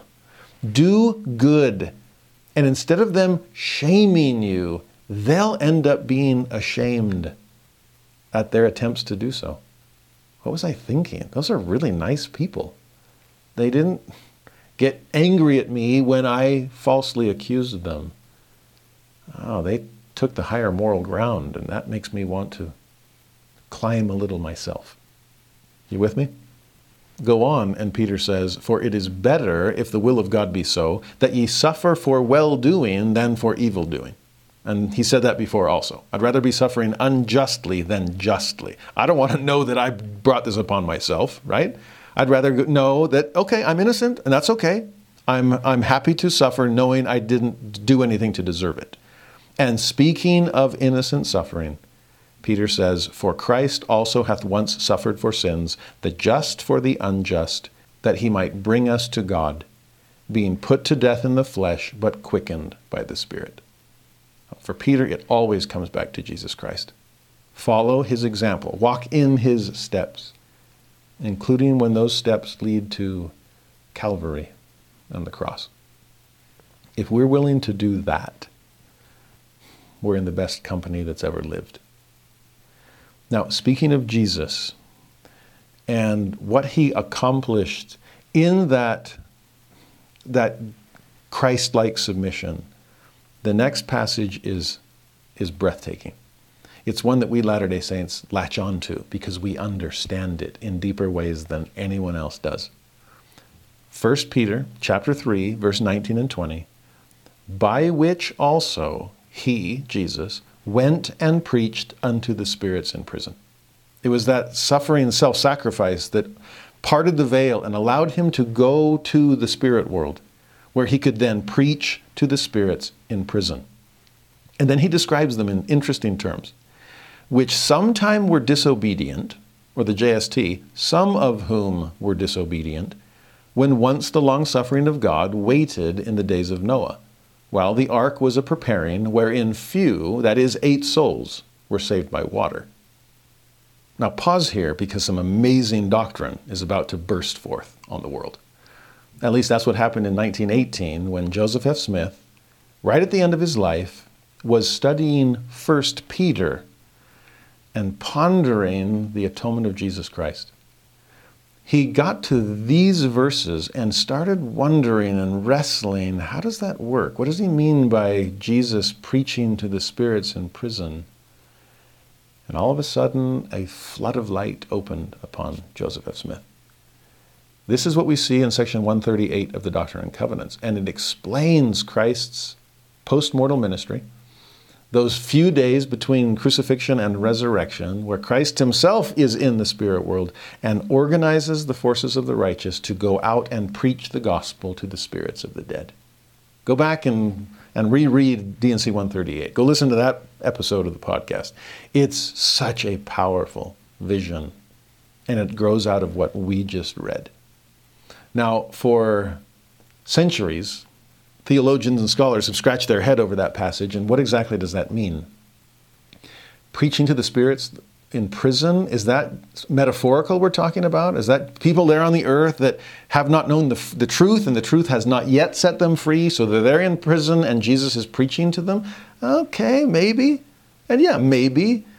But far beyond that, there are others that speak of this descent into hell on Jesus' part. And what is he doing there? Well, this verse suggests that he's preaching the gospel somehow. Does that mean there's hope for those that are there to somehow emerge? Otherwise, why would Jesus waste his breath or waste his time? Huh. Well, again, glorious light of the restoration. We understand exactly what that, that verse is talking about. But something I think we, even we Latter day Saints, sometimes underappreciate is the way he described it, bringing in the story of Noah and the ark. Now, slow down and let's figure this out because it's, it's breathtaking. He's describing Jesus going to the spirit world and preaching to the spirits in prison. Now, usually in our understanding, we think that those are the people that never had a chance to hear it in this life. They missed the opportunity. Technically, this is called the fate of the unevangelized. They never got evangelized. They never got the gospel, the evangel, the good news given to them. So they never had a chance to react to it and decide to accept or reject. Well, they've got to have that chance for God to be fair. And so, of course, Jesus is going to go and preach to the spirits there in prison. Or, like Joseph Smith, Joseph. Smith learned, he's going to organize the righteous to do just that. You with me? Okay, fine. But when Peter mentions some examples, what kind of people are we talking about that are there in prison that are going to get their chance to hear the gospel? He doesn't say the ignorant, he says the disobedient. Huh? Oh, but they were probably sinning in ignorance. They were disobedient because they didn't know any better. Ah, there you go. And then Peter's like, well, not, not entirely. Yes, those ones are included as well. I'll give you some examples. Now, if I'm talking about people that are in the spirit world, then I've got a quite the population of possibilities. If I want to use, choose a poster child for people in the spirit world that are waiting to be taught the gospel, who should I pick? Oh, I, I got it. How about the victims of the flood? And I, I'm sitting there going, what? Them? They get a chance? Oh, no, no, no. They had their chance.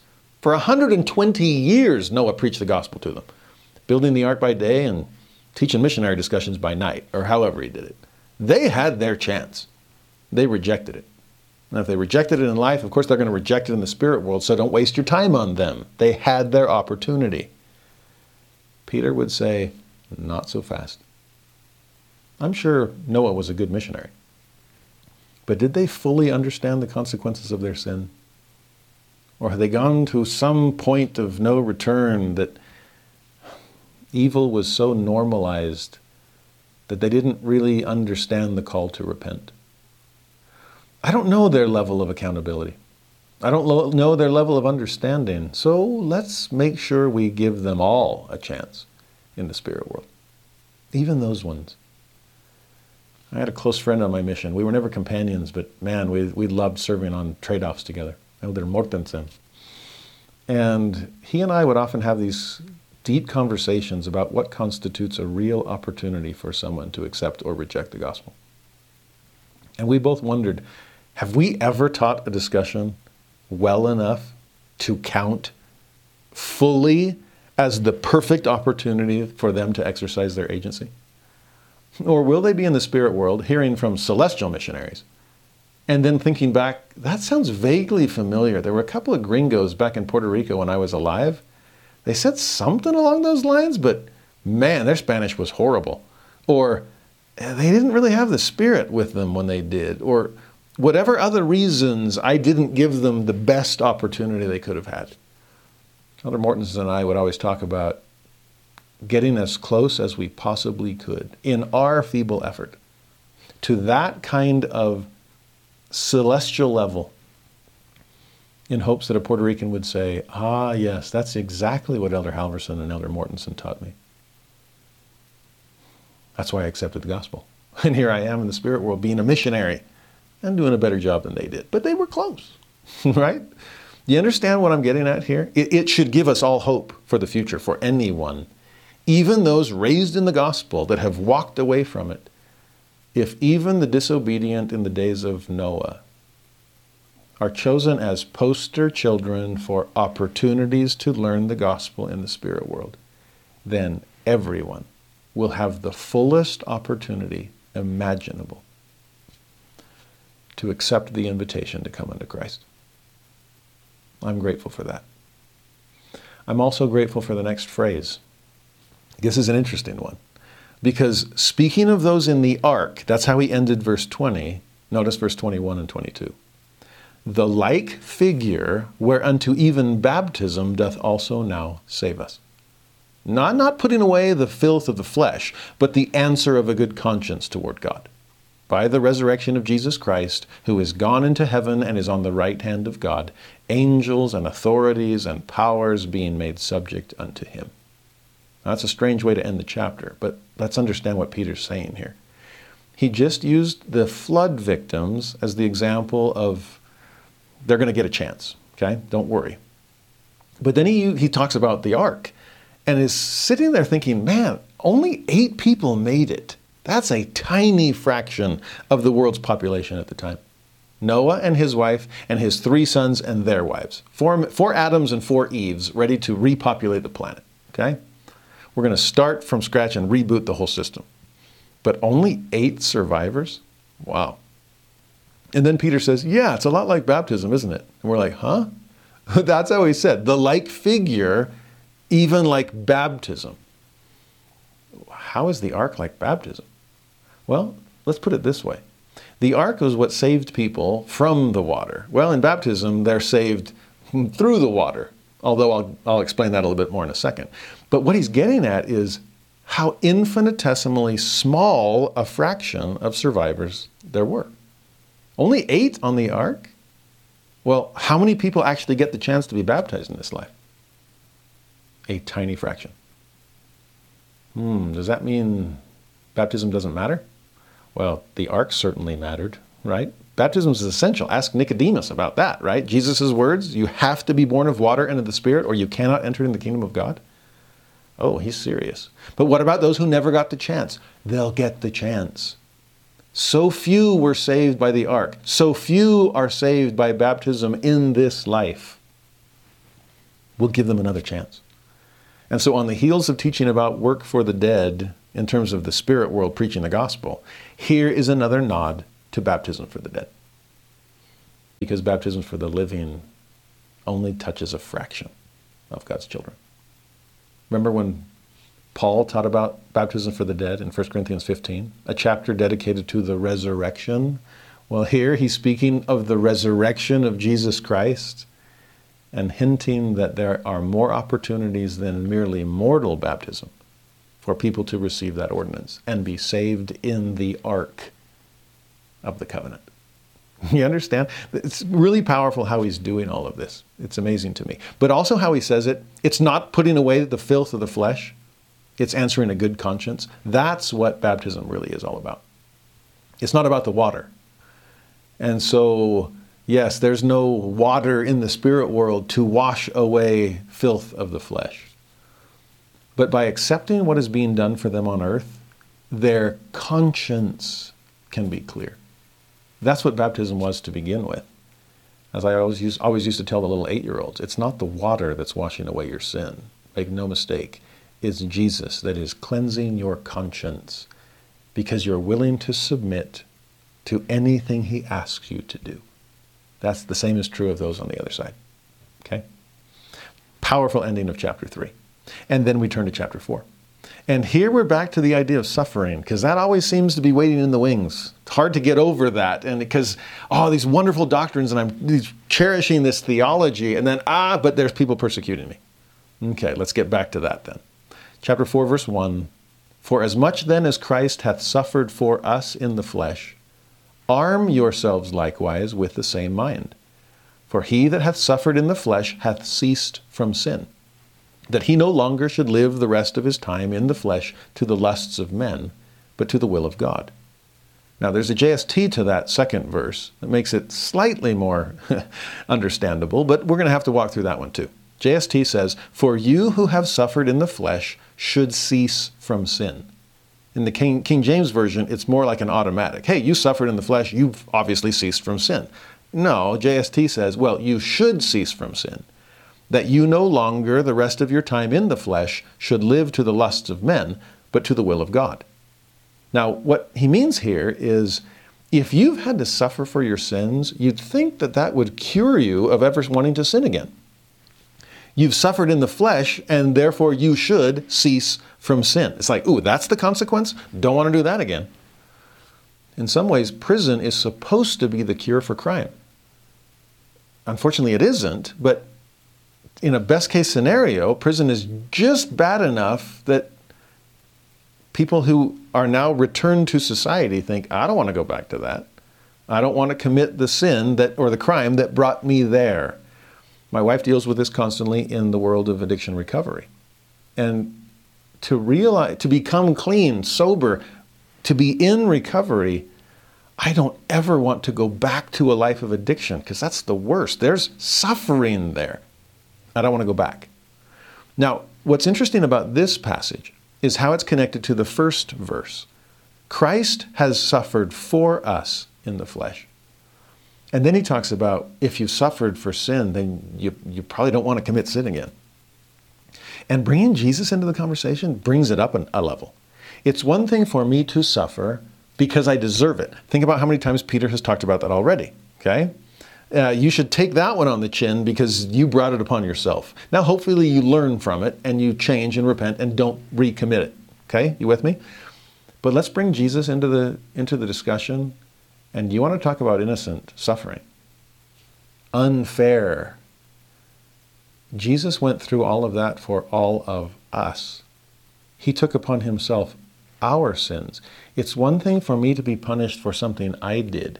It's another thing for someone else to be punished for something I did. I feel horrible when that happens. Well, then let that work in you. And let the fact that Christ suffered in the flesh be an end of sin for us. Overcome the danger of recidivism. I don't want to go back to prison. I certainly don't want to send Jesus back there to take more stripes for me. No wonder Peter says that we should arm ourselves with the same mind. I wonder if this goes back to the idea of girding the loins of your mind. Because here, the same mental, hold on to it. In fact, arm yourself with this thought. We talk about the shield of faith to resist fiery darts. Well, imagine these fiery temptations leading us away, and not just the shield of faith, not just the helmet of salvation and the breastplate of righteousness and all this whole armor of God. What if my mind were armed with thoughts of the atonement, of what Jesus went through for me, and a desire on my part never to make him suffer again for anything on my account? To me, there's something powerful about that kind of armament. Maybe the sword of the Spirit and the Word is not our only weapon we can arm our mind with that kind of truth. In verse 3, Peter then says, For the time past of our life may suffice us to have wrought the will of the Gentiles. And what he means there is, you know, all that time in the past, the way we used to live, when we do kind of Gentile kind of stuff, we lived like non believers live, we acted like pagans do. Would you, I'd say that's enough. I've had enough of that. It suffices us. I love the imagery here. We've spent enough time being idiots, living like we didn't know the gospel. And notice, by the way, the fact he uses words like our and us. It's incredibly humble of Peter. He's including himself. I was no better than you. I wasn't raised a Gentile. I was raised a Jew, but I, I did some stupid stuff as a kid, maybe he's, he's trying to say. I lived long enough in ignorance. I want to come unto Christ. How, how is a pagan life lived? What's the will of the Gentiles? Well, he describes it this way. Back in the day when we walked in lasciviousness, lusts, excess of wine, revelings, banquetings, and abominable idolatries. Remember those days? Now, I don't know if Peter committed all those things. I doubt he did. But to include himself on the list of those with pasts to learn from and to repent of. Have we had enough of that that we never want to go back? Because if we do, then the next line makes sense. It's a, it's a classic one. He says, Wherein they think it strange that ye run not with them to the same excess of riot, speaking evil of you, who shall give account to him that is ready to judge the quick and the dead. And what he means there is picture though the, the, the old crowd you used to run with. Because here it's these people that want you to run with them to an excess of riot or to an overflow of debauchery, as some other translations read. I love that thought. It's this this place is overflowing with iniquity. And yet there are people out there that have not come to their senses and overcome the old Gentile way of living, and they want to head right back to it. They haven't learned from their sins. Prison was not the cure for their crime, and they want to head they want to run to it. Other translations talk about rushing headlong back in that direction. And the way it's put here, they think it's strange that you don't want to go with them. this is the, the reformed criminal that comes out of prison having fully atoned for his own crimes. And then his own his old gang gets back together and says, "Hey, you want to come with us on our next crime spree?" And he's like, "Yeah, no thanks." I learned about the consequences of that. And they're like, "Oh, come on, you're no fun anymore." My wife deals with this in addiction recovery as well, where someone is sober and in recovery and their old friends wonder why they're not so not, not, not any fun anymore. Or they come and they think it's strange that they don't want to come with us to the bar. I mean, they could they don't have to drink. They could be our designated driver. Just that's fine. It's like I can't put myself there. This is the, the crash test dummy who read the manual and realized what he's in for. And when his buddies say, hey, we're going on a cruise, and he's like, no, uh, this drive is not a pleasure cruise. I know where it ends. It ends abruptly. Let me put it that way. And they're like, oh, come on. It's such a strange thing. You don't want to rush headlong into the brick wall we're driving towards. Oh, no, that's not strange at all. I know what, what it means to, to to crash headlong into consequence. Okay? I love that, that Peter is helping us overcome our tendency to sin by reminding us of the last time we didn't overcome it. He then says in verse 6 For for this cause, or the JST, because of this, so we've learned from our mistakes, right? But for this cause was the gospel preached also to them that are dead, that they might be judged according to men in the flesh, but live according to God in the Spirit or JST, but live in the Spirit according to the will of God. Now, this is a verse we always couple with what we saw back in chapter 3 about work for the dead.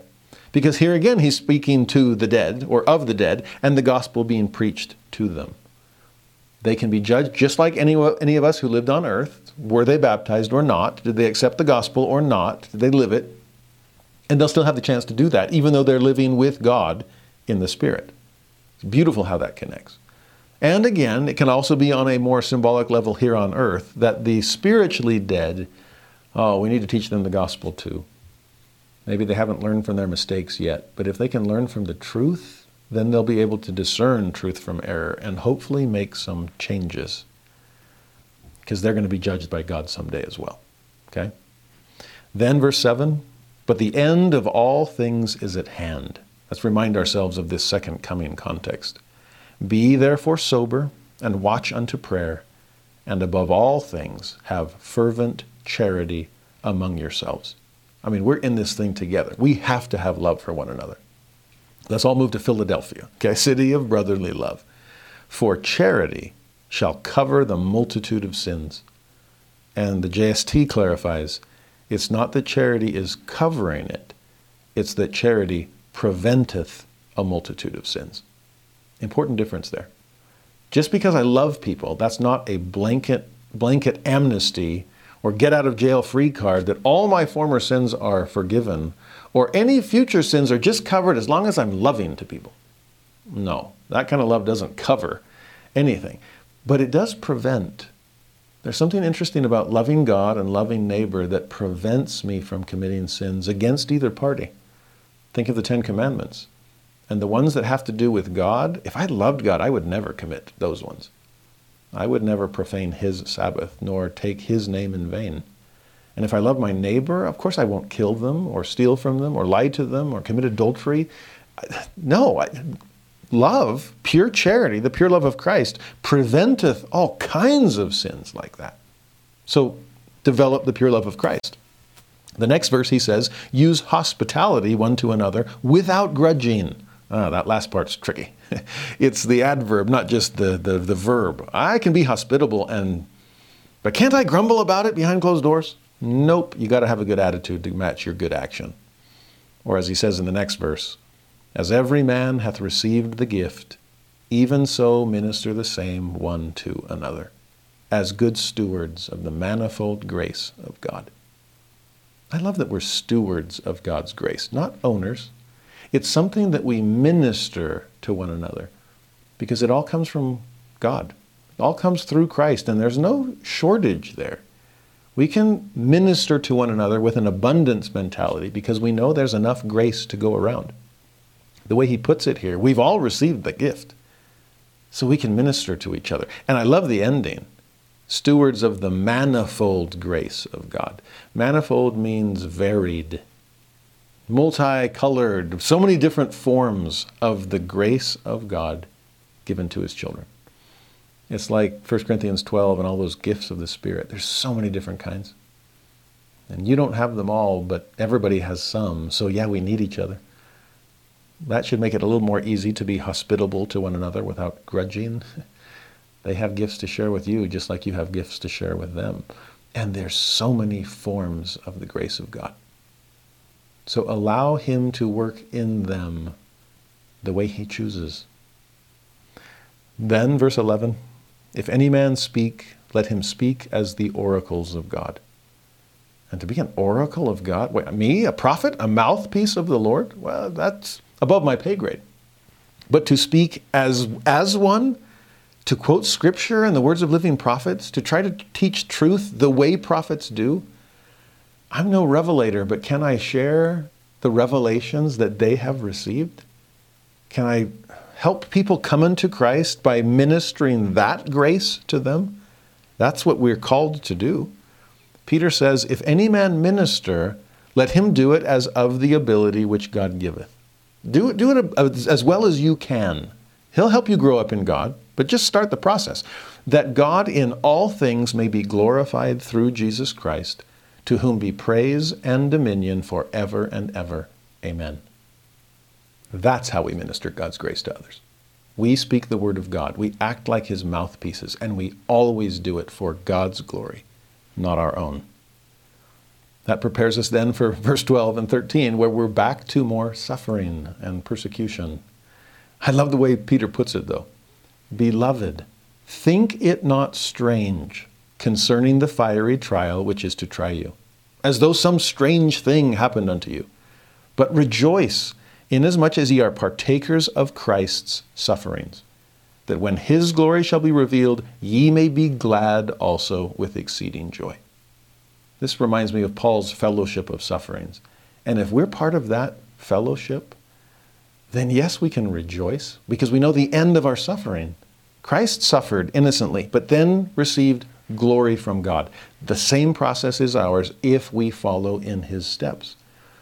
So rejoice that your faith is being tried by fire. Your faith is worth more than gold, after all. Remember that from chapter 1? But here in chapter 4, I love the way he puts it. Why are you so shocked that you're suffering? Did you not see this coming? Did Jesus not tell you this is what you signed up for and expect it when it comes? Don't think it's strange. Like, well, this is odd. My life is hard. I thought when I accepted the gospel, life would be easy. No, life would make more sense. Suffering would be worth it because now you understand what it's that God is polishing you but I think sometimes it's our expectations that are our downfall. and we expected life to be easy. And so we make demands of God that it always be that way. In some ways, if you think about life being our chance to learn and grow, it's our day at the gym. And if you're at the gym, don't be surprised if you start to sweat. Don't be surprised if you end up with sore muscles. It's what you came for. Because sore muscles are growing muscles. And that's what God is trying to help us develop. So, to my friends out there who are suffering or struggling, it's not, it's not for no reason. And there's a purpose behind this pain.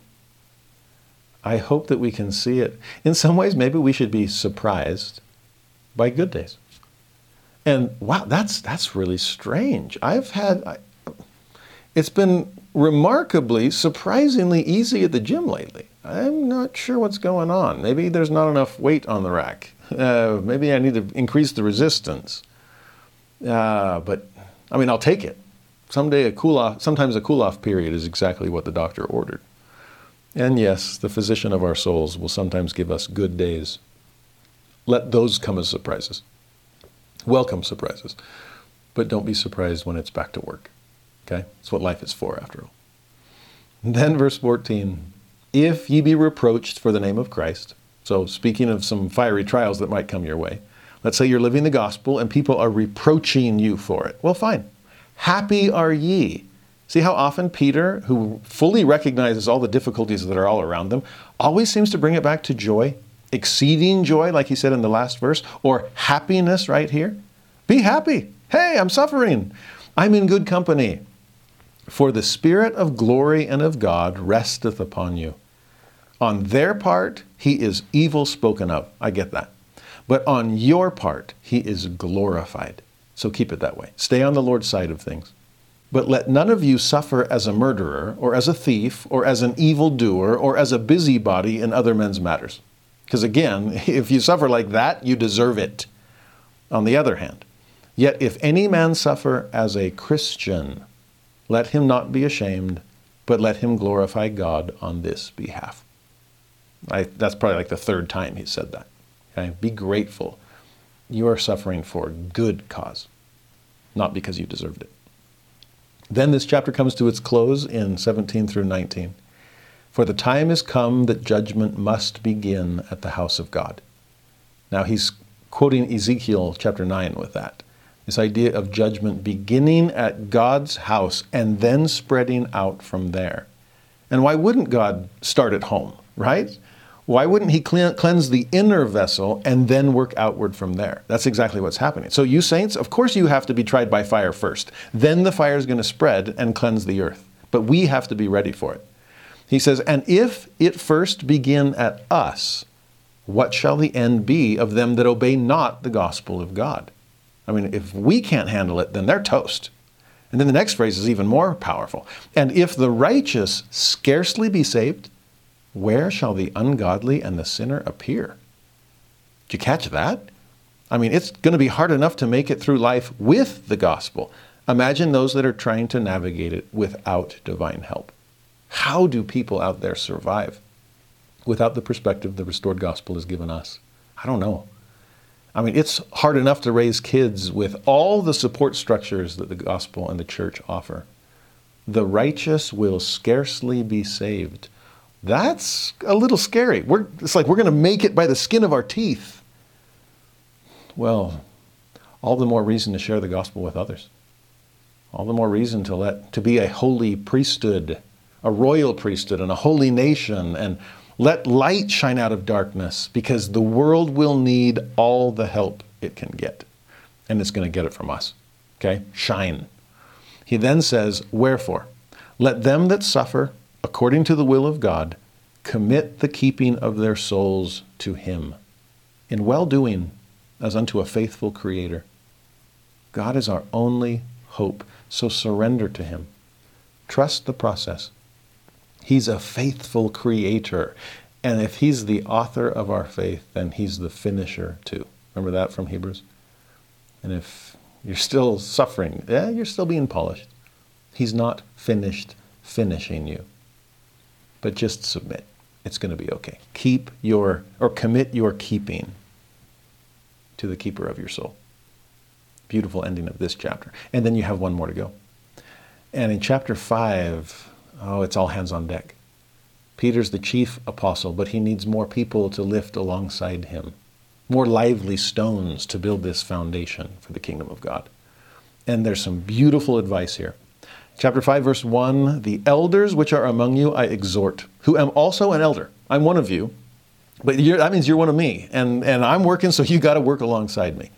He says, I'm also a witness of the sufferings of Christ, and also a partaker of the glory that shall be revealed.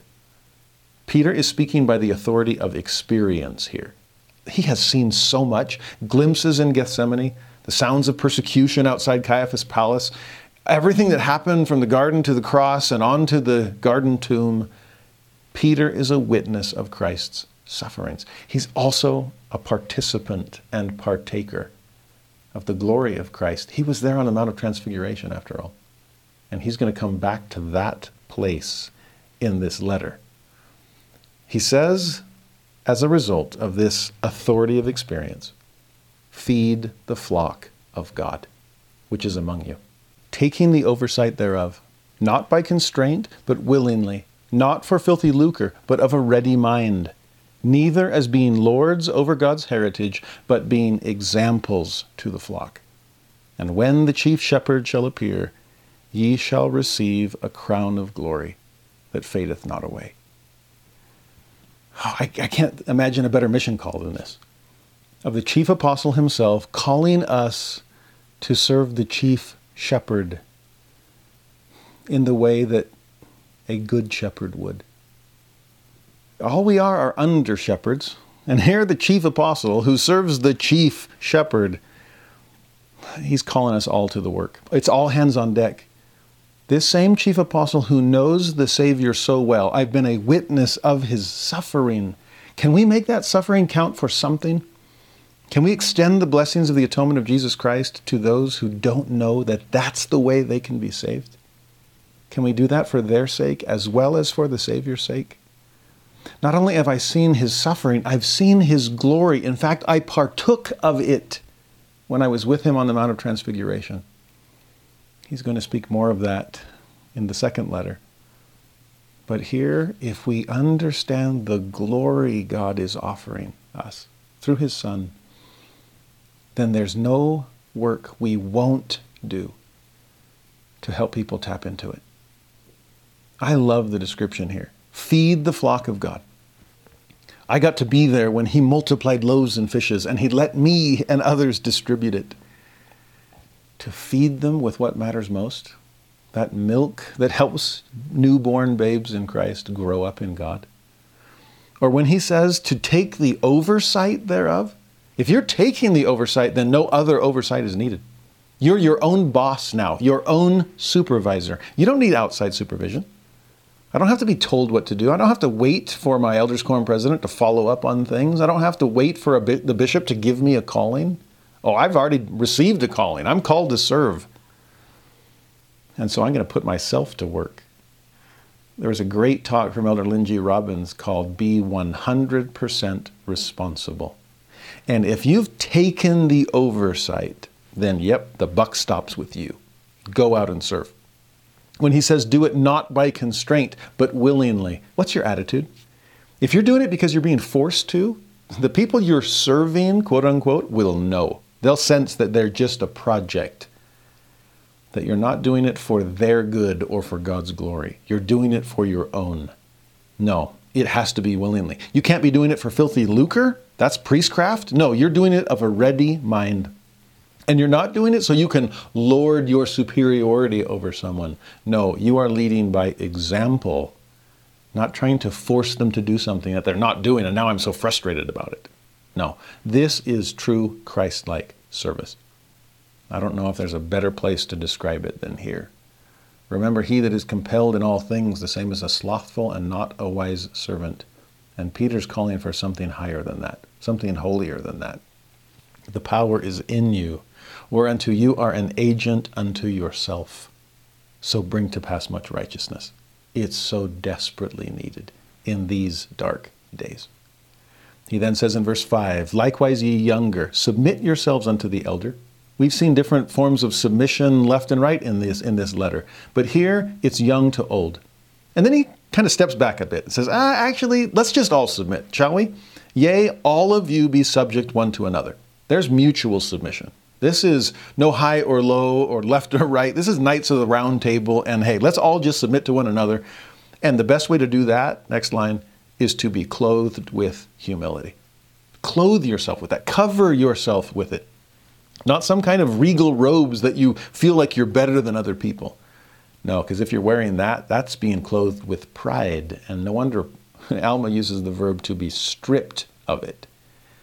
Humility is a piece of clothing you never have to take off. If you're wearing pride, look out, God's going to strip you. So, yes, clothe yourself with humility, for God resisteth the proud and giveth grace to the humble. That's Proverbs 3, and that's been quoted several times in these apostolic letters. Peter then says, Humble yourselves, therefore, under the mighty hand of God, that he may exalt you in due time. You see, you don't have to exalt yourself. He'll take care of that, okay? Let him exalt you in his time when you're prepared for it. And in the meantime, casting all your care upon him, for he careth for you. That, there's a testimony for you. Those are beautiful words of submission and trust coming from Peter. And where had he learned it? He knew that he could cast his cares upon the Lord, and the Lord would come through for him. Jesus had filled his empty nets when he was called to be a fisher of men. He had saved Peter from what would have been a watery grave. He had calmed storms and calmed, calmed fishermen. He'd multiplied loaves and fishes and turned water to wine and healed Peter's mother-in-law and and called him the rock and then helped him live up to that glorious nickname. Peter spoke by experience here knowing that he could cast his cares upon the Lord, and the Lord would take care of him. The same is true of us. So, what's our final advice? As this letter comes to a close, verse 8 and 9 be sober, be vigilant, and you'll need to be, because your adversary, the devil, as a roaring lion, walketh about seeking whom he may devour. Haunting picture here can you imagine Daniel in the lion's den? Can you see Satan prowling around in search of prey, trying to pick off the weak and the wounded from the edge of the herd? Oh, no wonder, next line, we have to resist him, steadfast in the faith. That's what's going to be required of us, knowing that the same afflictions are accomplished in your brethren that are in the world. Now, the first part of that is easier to understand than the second.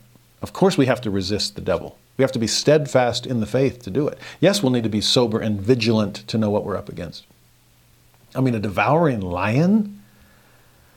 But that second half, please know that the same afflictions that you're dealing with, so are your brethren and sisters everywhere else.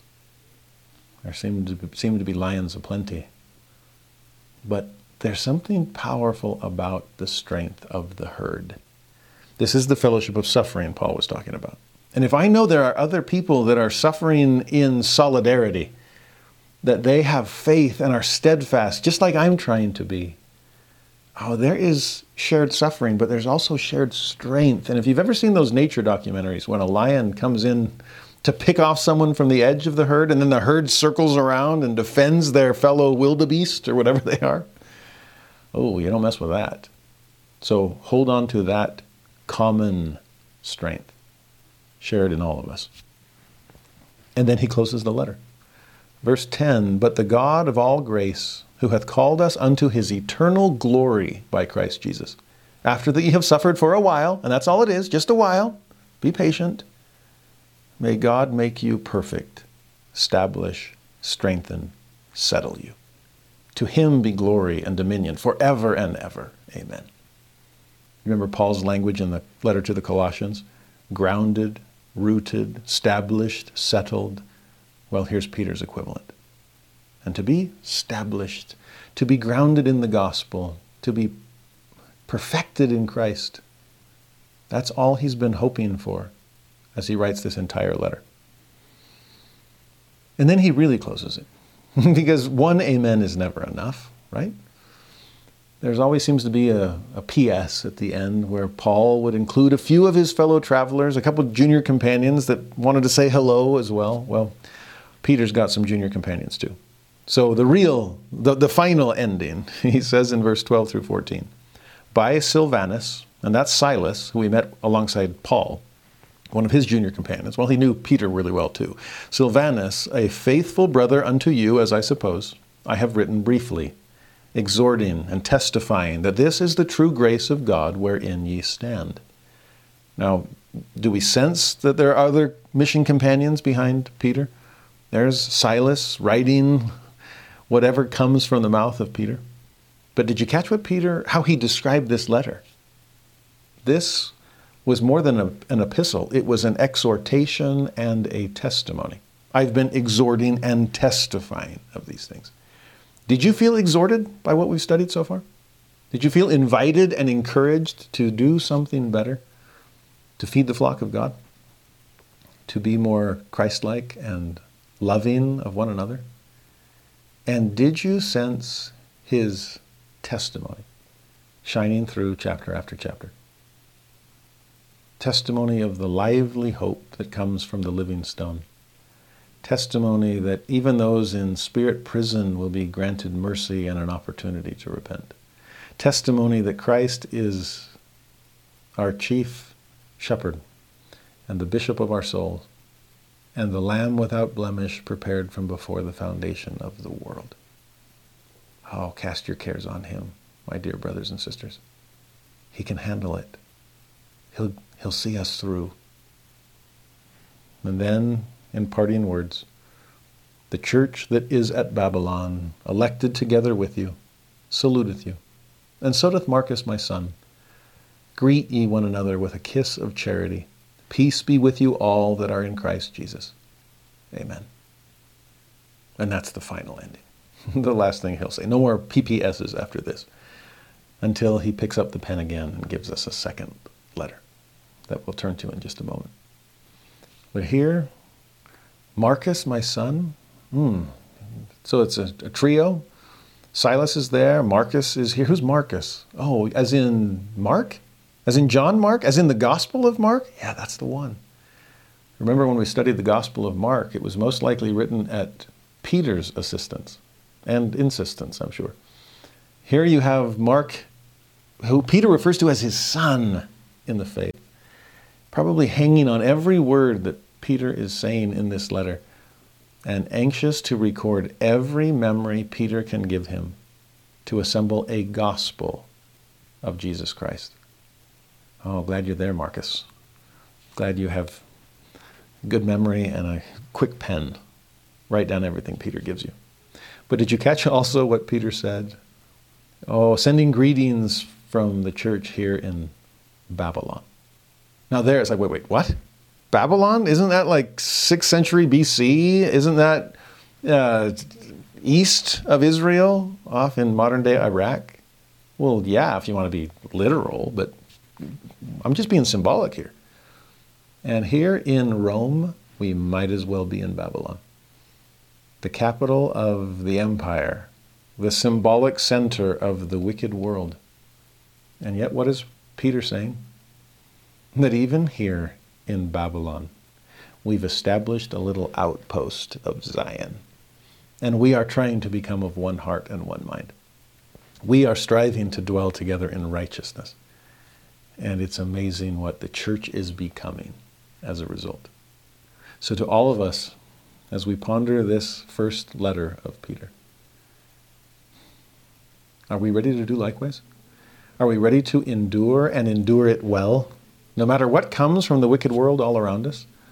Are we ready to establish Zion in the midst of Babylon? That's exactly what we have been called to do, especially as we await the coming of Christ. Now, 2 Peter is going to start with a bang. Right on the heels of what we studied in 1 Peter. Context of the second coming, the persecution and opposition all around them, How will we handle it? How will we endure it? Will we hold on to our faith and overcome the devouring lions that seem to be prowling all around us? Second Peter is another masterpiece, sublime language, to borrow Joseph Smith's phrase. And in it, yes, he will talk about the second coming and its timing and how to prepare and endure until it comes. But he will also teach some deep theological truth about how about who we're supposed to be becoming in the meantime. If we were just newborn babes drinking the milk of the gospel back in 1 Peter, in 2 Peter, are we growing up in God? Have we put off the natural man and in so doing made room for a new nature so that we could take on or partake of the divine nature of Jesus Christ? That's how Peter's going to begin this second letter. And actually, Joseph Smith himself, a year before the martyrdom, gathered the saints together in Nauvoo and preached a sermon based on 2 Peter. It's an amazing discourse. I wish we had more details from it. A few people took some notes, and we've tried to recreate some, some thought there. But among other things, Joseph Smith said, what Peter taught, what's written here on the scriptural page, those are just hints of what existed in the prophet's mind. And I want to get back to that mind. In fact, I want to get beyond it, back to the source of the truth that Peter was speaking of. I want to go back to, to Peter's source and reveal things to you along the lines of what God had revealed to that chief apostle. Oh, buckle up. There's some powerful truth here. So, chapter 1, verse 1 Simon Peter. Here he's giving us both his names by way of salutation. Oh, the Simon I used to be, the Peter that the Lord helped me to become.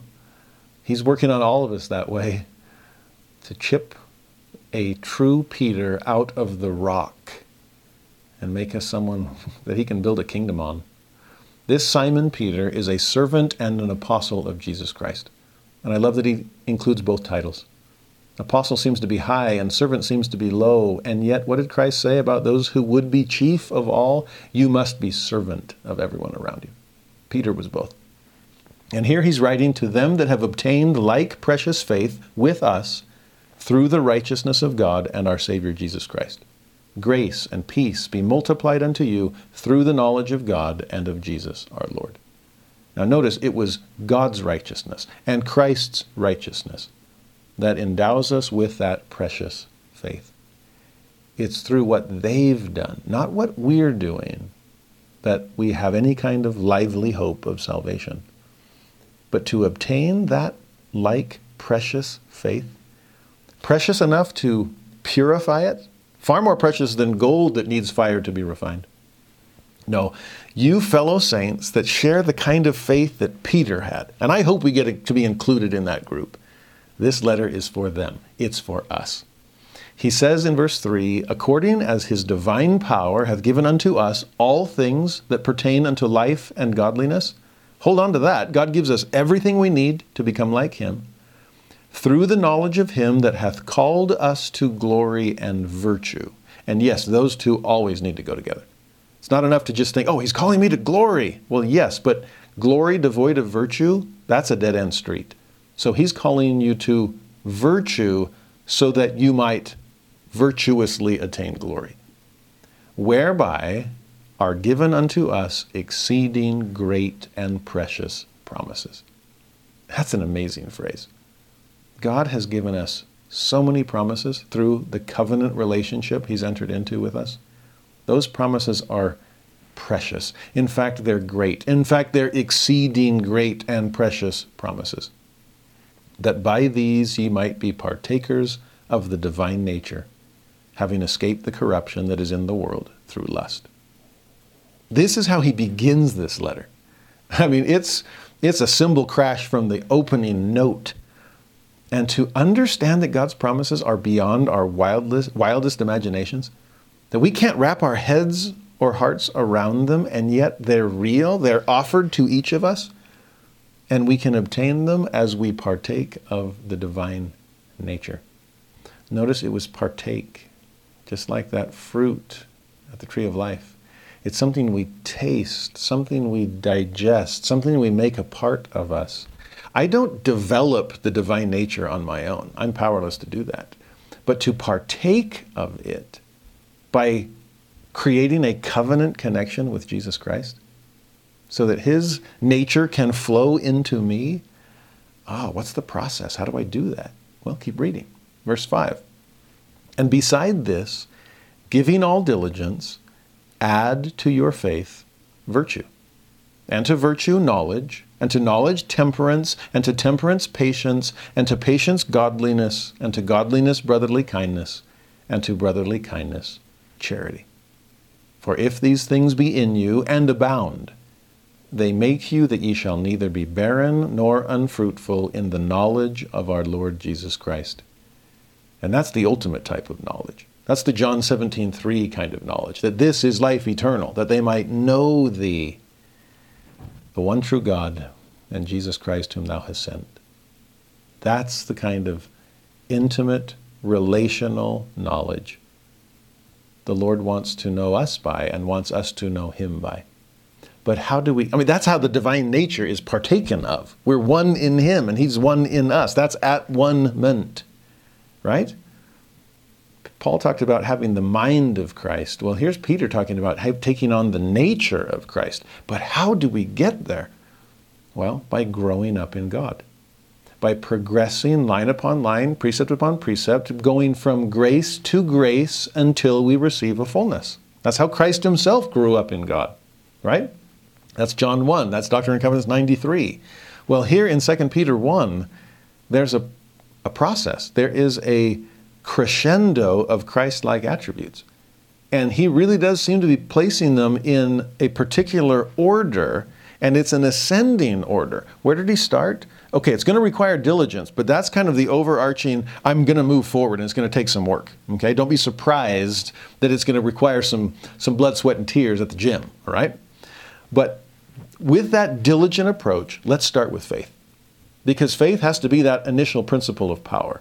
It's faith that there's a process that's worth stepping into, faith in an eventual result, faith in exceedingly great and precious promises. Okay?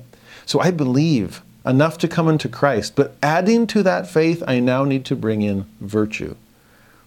Because it's one thing to presume upon Christ's grace, to have faith without any works to back it up, to have an unvirtuous faith because, oh, I just believe that Christ is going to take me as I am. Oh, that's not partaking of the divine nature. That's staying stuck on ground level. So add to your faith virtue, but don't stop there. Now that you've purified your heart, that's good. You are an innocent babe in Christ, but time to grow up and gain a little knowledge.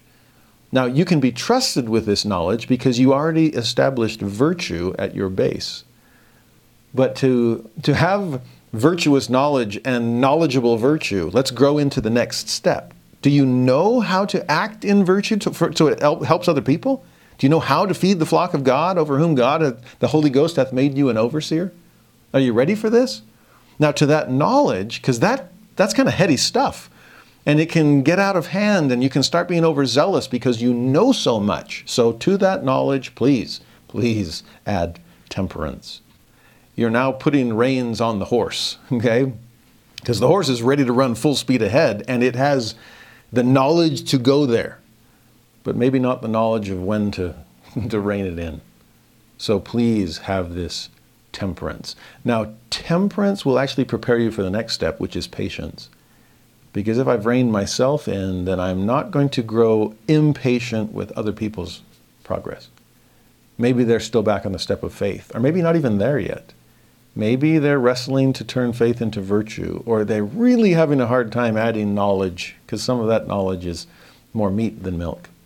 So please be patient with others that are further back on this path.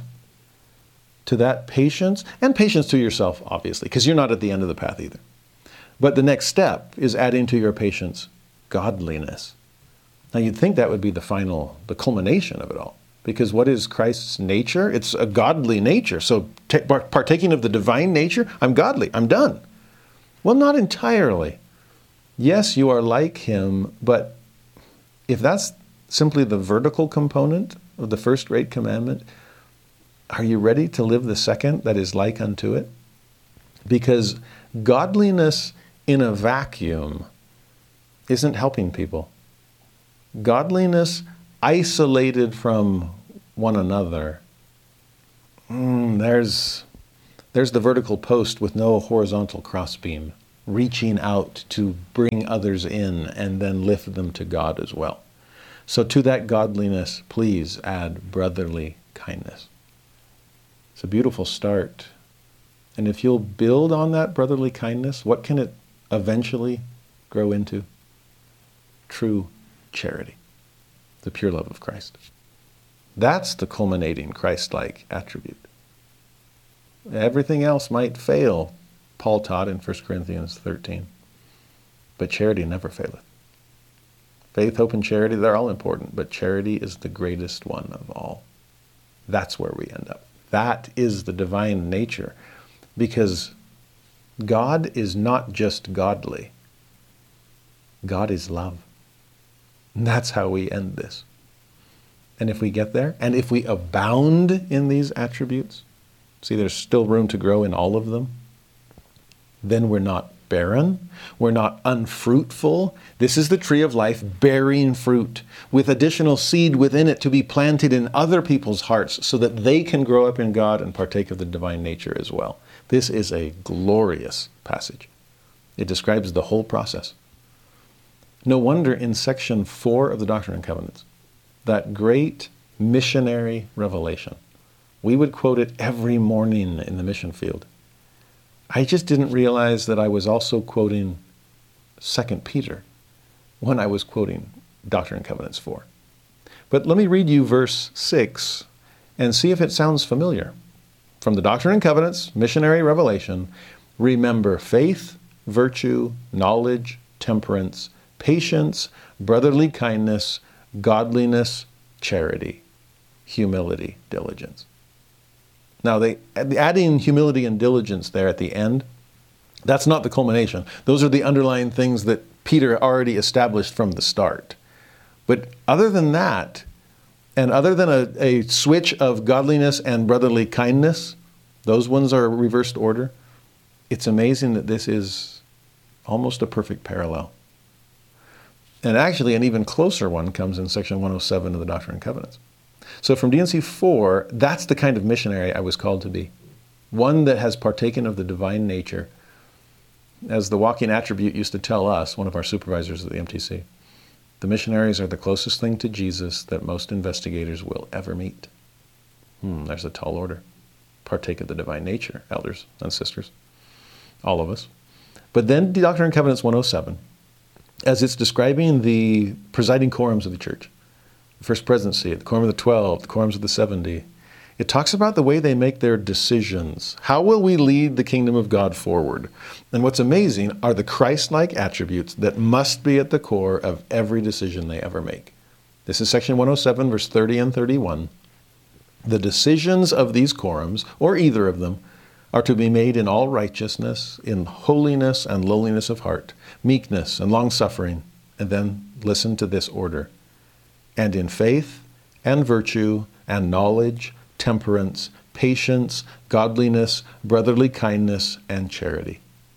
Because the promise is, and now we know where this promise is coming from, if these things abound in them, they shall not be unfruitful in the knowledge of the Lord. Of course, we need to have the knowledge of the Lord when we make decisions, especially in how to run the Lord's kingdom and how do we obtain that knowledge of the Lord? By becoming like Him. We now have the mind of Christ. We have the attributes of Christ. We act the way He would act. I've grown up in Him. I've crescendoed and received grace for grace until we've received the fullness. None of us are there yet in this life, but that's the process and that's the path. It's glorious. That's what Joseph Smith was teaching in that sermon in Nauvoo. He taught more, and so did Peter, verse 9. But he that lacketh these things, if you're missing any of them, then you're blind and cannot see afar off. He can't see the next attribute on the ascent. He can't see the great precious promise off in the distance. No, he's nearsighted. He's myopic.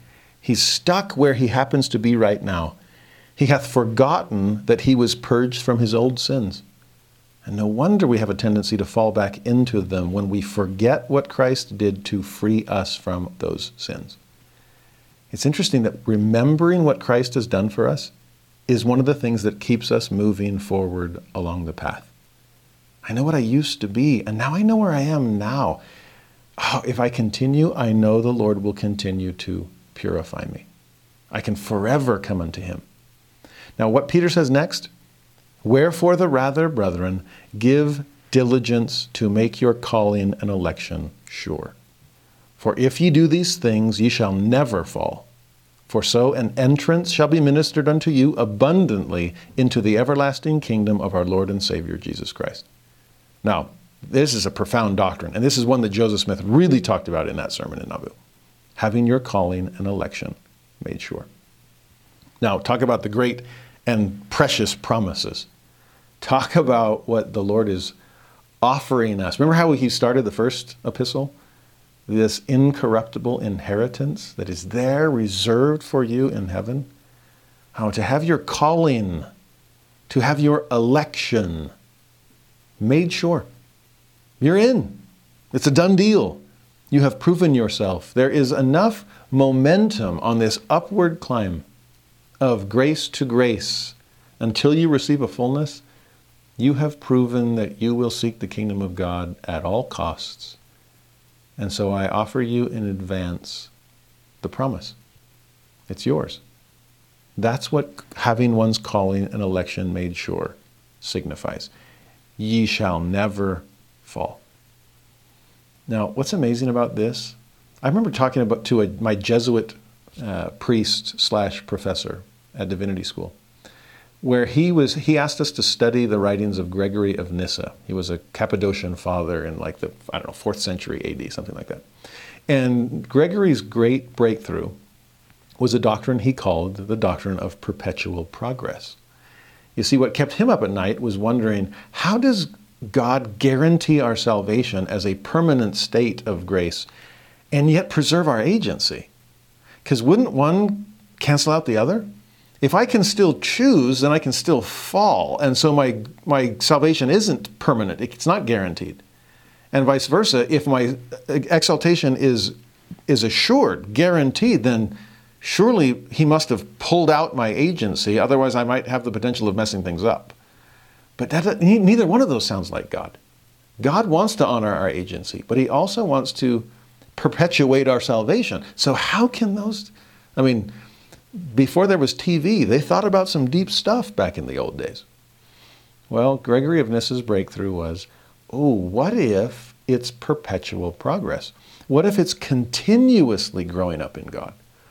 Because if I can grow, then I can choose and therefore agency is preserved. But if I'm choosing to move forward, yeah, then I'll never fall back. That's it. That's how you do it.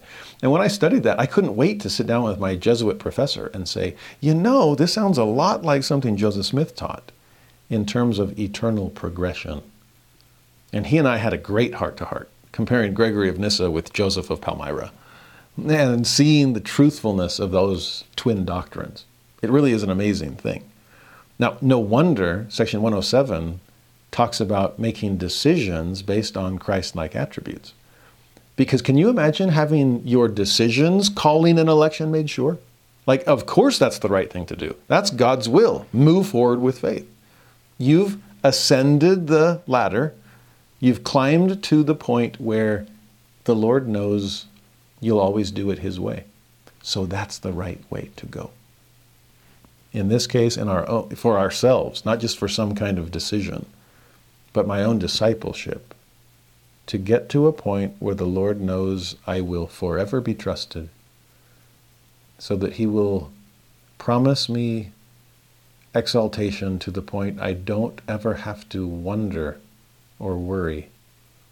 From a place of assurance, I can then assure other people that there's a path ahead of them and there is an upward climb that Christ makes possible for us all. There's something beautiful here. Now, don't run faster than you have strength. Don't look beyond the mark. I've heard it said that when it comes to having your calling and election made sure, those who know don't talk, and those who talk don't know. Now, I don't talk not because I do know, but because I don't know, okay?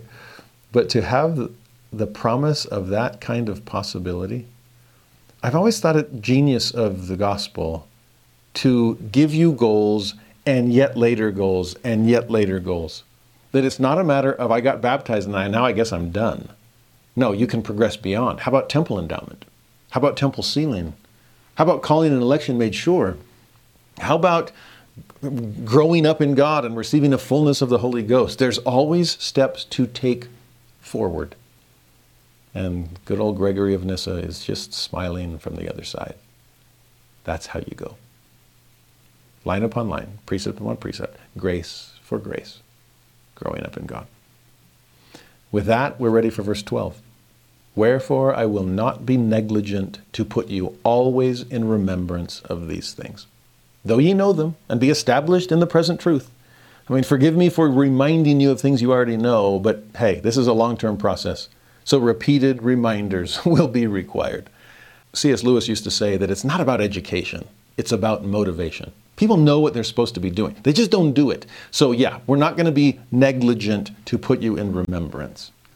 Yea, I think it meet, as long as I am in this tabernacle, as long as I'm alive, and I don't know how long that's going to be, but as long as I'm here, I think it's meet to stir you up by putting you in remembrance, knowing that shortly I must put off this my tabernacle, even as our Lord Jesus Christ hath showed me. Moreover, I will endeavor that ye may be able after my decease to have these things always in remembrance. I'm so grateful that Peter made it such a point to make sure that the message outlived the messenger. He's hinting at some interesting things there. I'm trying to remind you of these things before I leave this mortal tabernacle. God's about to pack up the tent, and I am that tent. The Lord made it crystal clear to me. Notice how he put it, even as our Lord Jesus Christ hath, Christ hath shown me.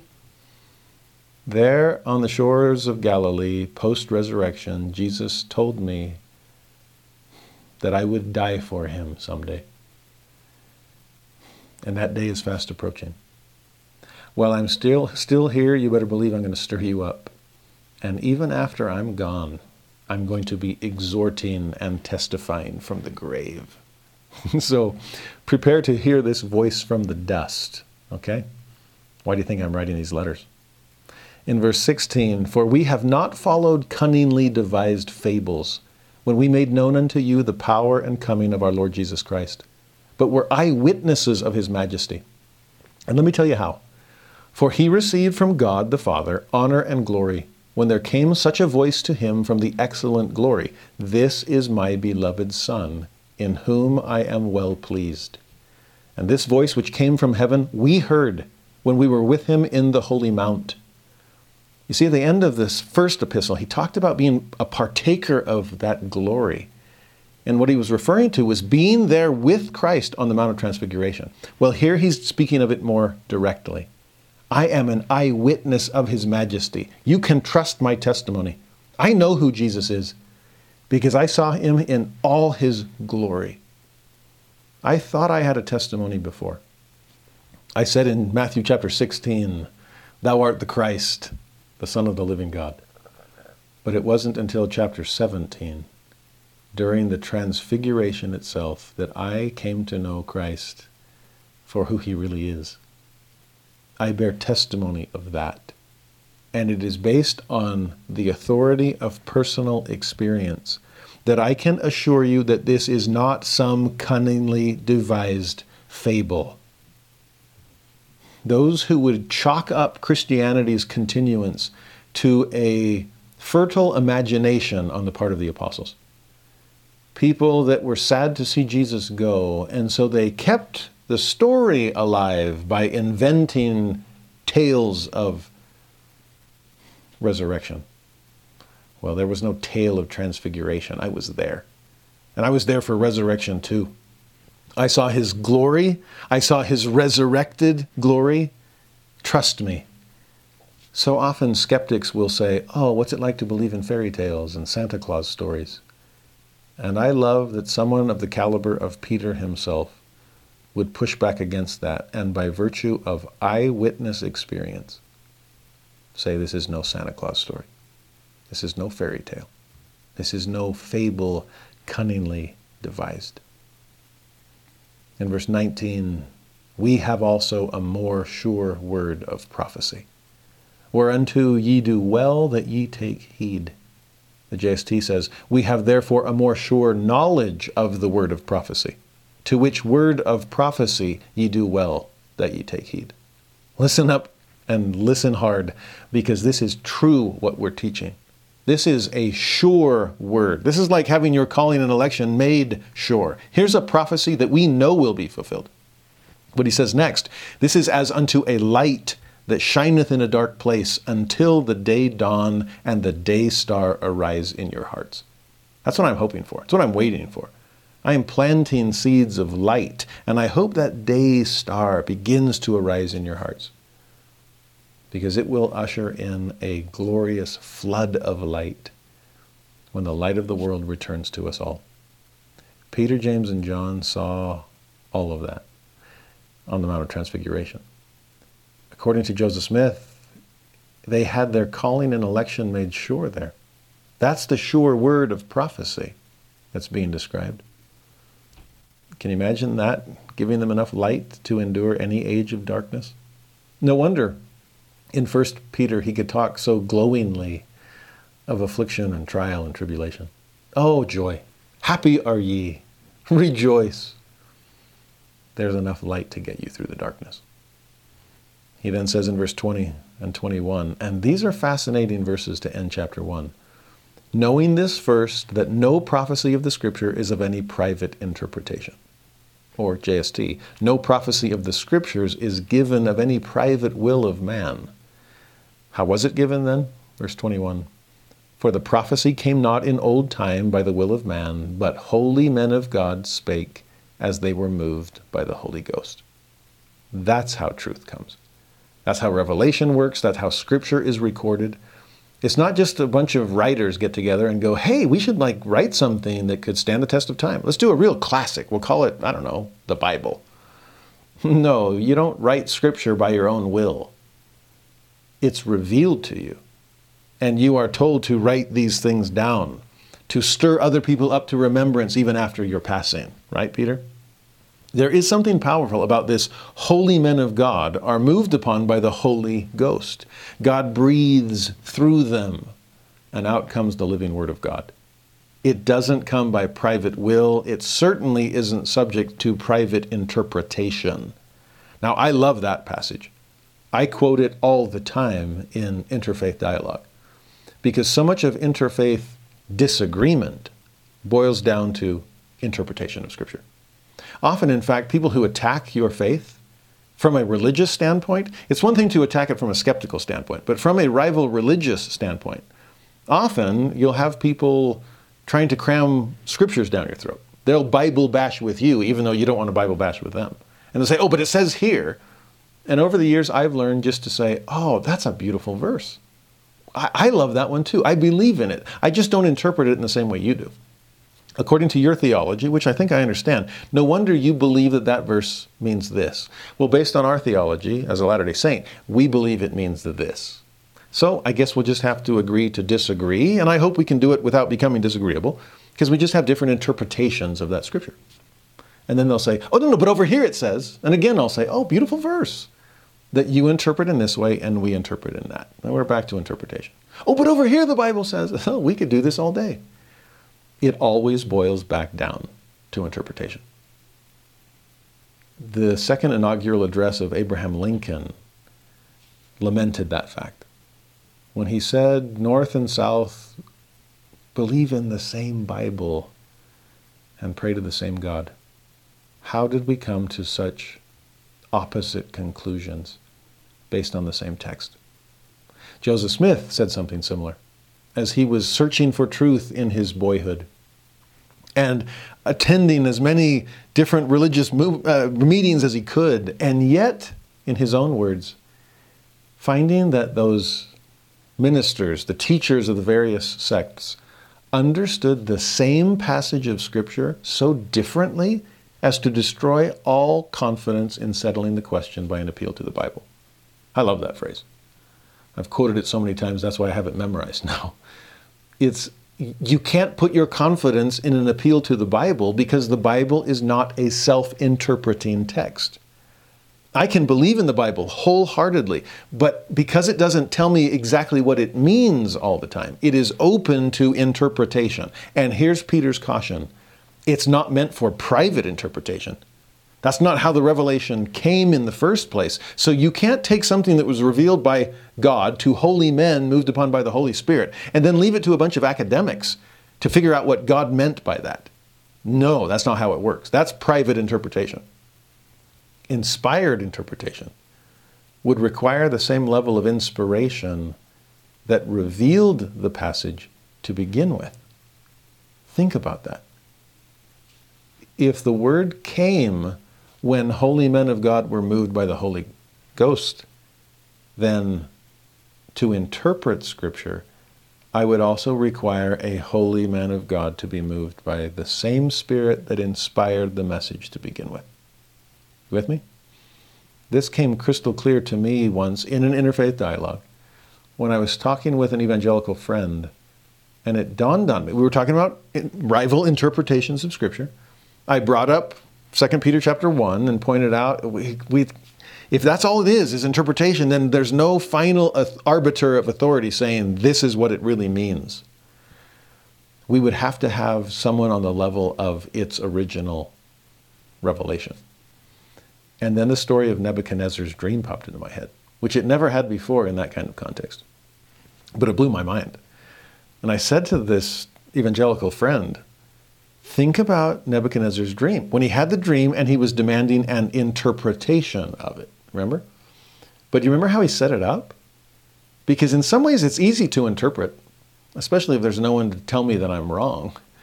And so to ask the soothsayers and the wise men, explain to me my dream. And they're like, great, just tell us what it was and we'll take it from there. And probably with a twinkle in his eye, knowingly, King Nebuchadnezzar said, Oh, no, no, no. I can't remember it. Yeah, that's right. He must have remembered it, or otherwise, how would he know that they're telling the right one? But to test them and say, I want you to tell me what my dream was, then tell me what it means. And they're like, that's impossible. Only God can do that. And you picture Nebuchadnezzar going, exactly. If it takes a miracle to reveal, then I'm not going to settle for an interpretation that's any less reliant upon the miracles of God. You understand what he's saying? He's setting this up to say, I trust the authority of revelation. I don't trust the authority of interpretation because anybody can do it. But if you can prove that you have the authority to reveal, which nobody but God can do, then I'll trust that you have the authority to interpret, which anybody could do. You see what he's doing? He's catching he's connecting the impossible to the possible and forcing someone to be able to do the impossible so that I trust you with the possible. The authority to interpret must come from the same level as authority of authority as the authority to reveal. And that kind of ended the conversation. It was like, whoa, well, where does that leave us? Well, it leaves us waiting for prophets, seers, and revelators which in our faith we believe have been restored to the earth. I am so grateful for prophets and apostles that aren't looking for private interpretations, but are offering us inspired ones at the same level as Revelation itself. Incredible. With that, go to chapter 2. And on the heels of this glorious recognition of the power of God, well, we do have to recognize the power of the world that we're up against. And there's some strong language in chapter 2. So brace yourself. You can sense Peter's frustration spilling out upon the page as the chief apostle is trying to guard the flock of God from the ravenous wolves and devouring lions that are prowling all around. Pay close attention. Verse 1.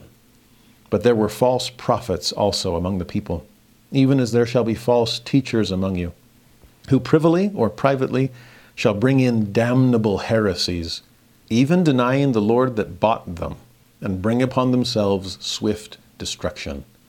Sounds like Peter was paying attention in Matthew 24 when Jesus spoke of the signs of the times, including false teachers and false prophets, that there would be damnable heresies, as Peter put it. And he's seeing them proliferate all around him. Remember how often Paul warned about ravenous wolves coming in, about itching ears and, and people heaping up teachers to their lusts? Oh, there's going to be apostasy left and right, Paul warned us. And Peter is raising the same alarm. In fact, the way he puts it next, many shall follow their pernicious ways. They're going to fall prey to these falsehoods by reason of whom the way of truth shall be evil spoken of. And through covetousness shall they with feigned words make merchandise of you, whose judgment now of a long time lingereth not, and their damnation slumbereth not. Compare Christ who bought us at the price of his own blood to those wicked people who make merchandise of you, oh, buying and selling you to the highest bidder. This sounds like what Jesus had said to, to Peter before Gethsemane that Satan desires to have you that he might sift the children of the kingdom as wheat. How's that for making merchandise of one another? Just sift through his fingers, got them right where he wants them. Well, what's going to put them in that kind of state? Falsehood. The kind of misunderstandings and false doctrines that run rampant in these last days. Even to the point, he says, interesting in the middle, if many follow those ways, and you have saints that are living not so saintly, to the point that the way of truth, what they're supposed to be living, but they're not anymore because they've been duped, they've been deceived. Now the way of truth is being evil spoken of. That was a concern he raised in the first letter. Like they're saying bad things about you. Good thing they're not true. Well, here, yikes, what if they're true? What if people, in the name of truth, are living falsely and embracing falsehood? That's the deception of the elect that Jesus warned about in the last days. Peter's warning about it as well. In verse 4, he says, For if God spared not the angels that sinned, but cast them down to hell and delivered them into chains of darkness to be reserved unto judgment, and spared not the old world, but saved Noah, the eighth person, a preacher of righteousness, bringing in the flood upon the world of the ungodly, and turning the cities of Sodom and Gomorrah into ashes, condemned them with an overthrow, making them an ensample unto those that after should live ungodly. Now, we're going to see a lot of this next week when we get to the letter of Jude. And scholars aren't sure whether Peter is quoting Jude or Jude is quoting Peter, but there's all kinds of parallels between this letter and that letter we'll study next week. But here, what Peter's drawing upon are these examples. Ensamples is the way the King James gave it to us, but example, same thing. Examples of people who oh, fell prey to wickedness. And he's warning his immediate audience and us, a later audience, not to fall prey to the same kinds of things. Three examples he brings up the angels that sinned and were cast down to hell. This is the war in heaven. And the fact that even they, so close to it all, they succumbed to the temptations of the adversary, the accusations of our enemy. We'll see more of that in the book of Revelation. How about the people in the flood? We saw Peter refer to them in the first letter with a sign, as a sign of hope. They'll get a chance to accept the gospel in the spirit world. But here, it's a sign of wickedness. And they served that purpose as well. Notice, by the way, when it refers to Noah, this eighth person, he was a preacher of righteousness, but they wouldn't listen. It's actually interesting because in the book of Genesis, there's no hint that Noah ever warned a soul. According to Genesis, the way we have it in the King James, you know, he was just almost making the ark, hoping nobody would know that this is his getaway vehicle, and he wanted to ditch them all among the rising waves. That doesn't sound like a righteous person at all. And yet, that's all Genesis leaves us with. It's actually interesting because it's only here in 2 Peter 2 where Noah gets a better reputation. Oh no, Peter says. He was a preacher of righteousness. By the way, in the inspired version of Genesis, namely the book of Moses, chapter 8, you meet Noah, you get his story, and guess what he's doing in the inspired version of it all? He's preaching, just like Peter said he did. Okay? And then the third example, Sodom and Gomorrah. And we see that back in Genesis 19. And the wickedness that prevailed there to the point of its, of its utter destruction. Well, do these examples wake us up so that we don't become oh, number four in the list? That's what Peter's warning us against. In verse 7, he goes back to that third example, Sodom and Gomorrah, and he brings up one of its few survivors. He says that God delivered just Lot. And not in terms of, oh, it was just Lot that made it. No, just. A man of justice. Just Lot. Vexed with the filthy conversation of the wicked, for that righteous man dwelling among them in seeing and hearing vexed his righteous soul from day to day with their unlawful deeds.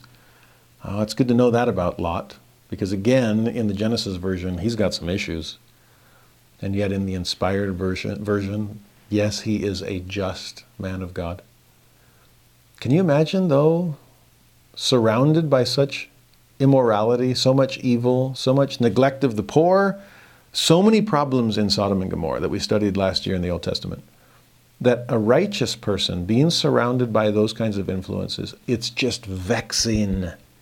It's so heavy, it weighs on the soul, it's frustrating and it's exhausting and it's oppressing and it's overpowering. Those are all synonyms for the Greek word defined as vexed here. Now, I said, can you imagine? Well, we don't have to imagine. Here we are living in Babylon, Peter said at the end of the first letter, and here we are living in spiritual Babylon in the last days. We are living in the modern equivalent of Sodom and Gomorrah. Fact, President Packer used to say, at least those were localized dens of iniquity. In our day, they have spread out so that everywhere is enemy territory. No wonder we need these little outposts of Zion in the midst of spiritual Babylon.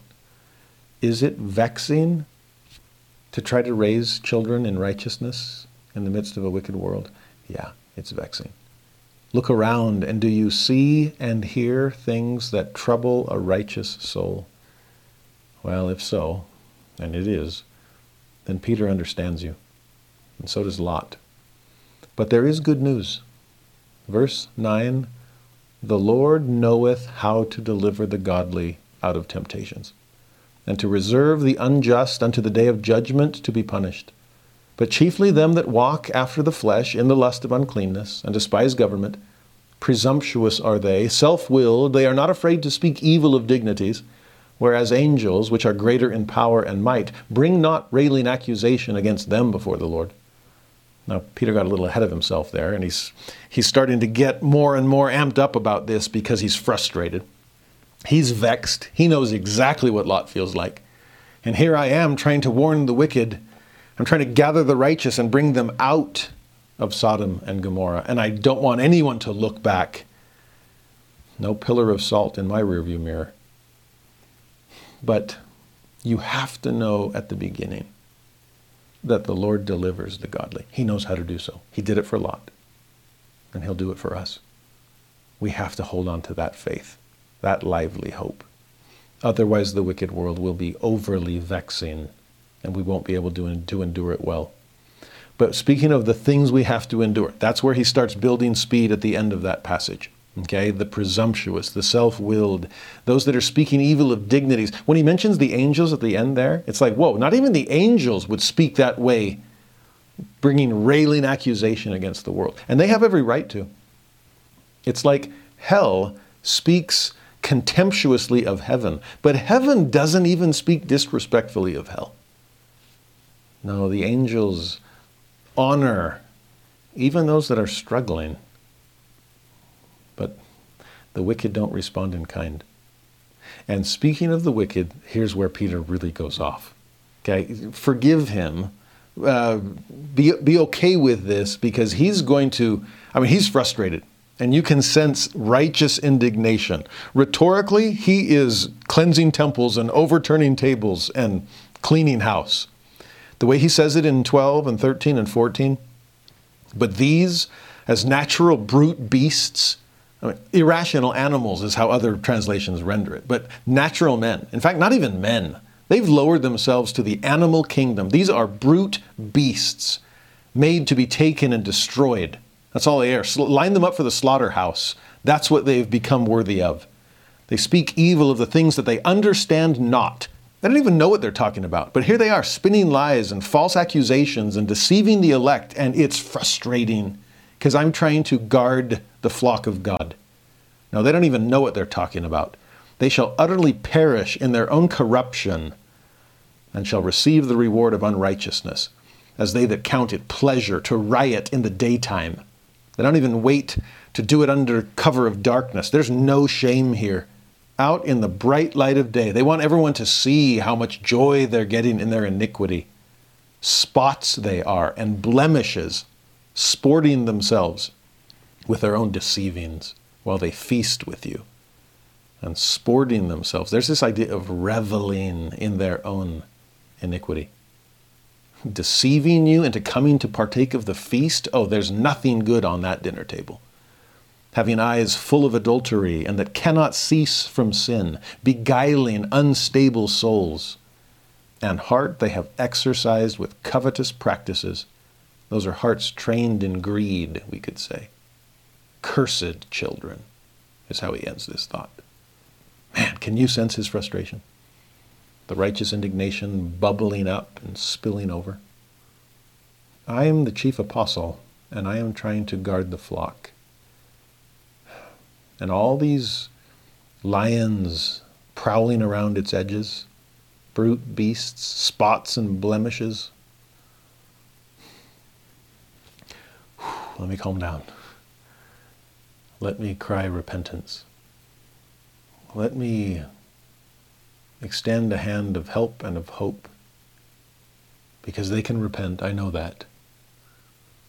But you who I am trying to persuade to stay faithful, please know what you're up against. Please know who is attacking you. I, I have a sense of what struggling saints are dealing with in terms of those that are attacking their faith and it is frustrating.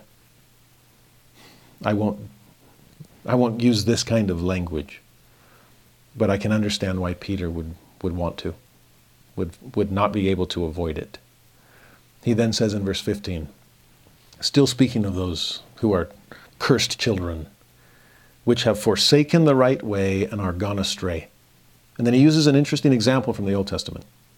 Following the way of Balaam, the son of Bosor, who loved the wages of unrighteousness, but was rebuked for his iniquity, the dumb ass speaking with man's voice forbade the madness of the prophet.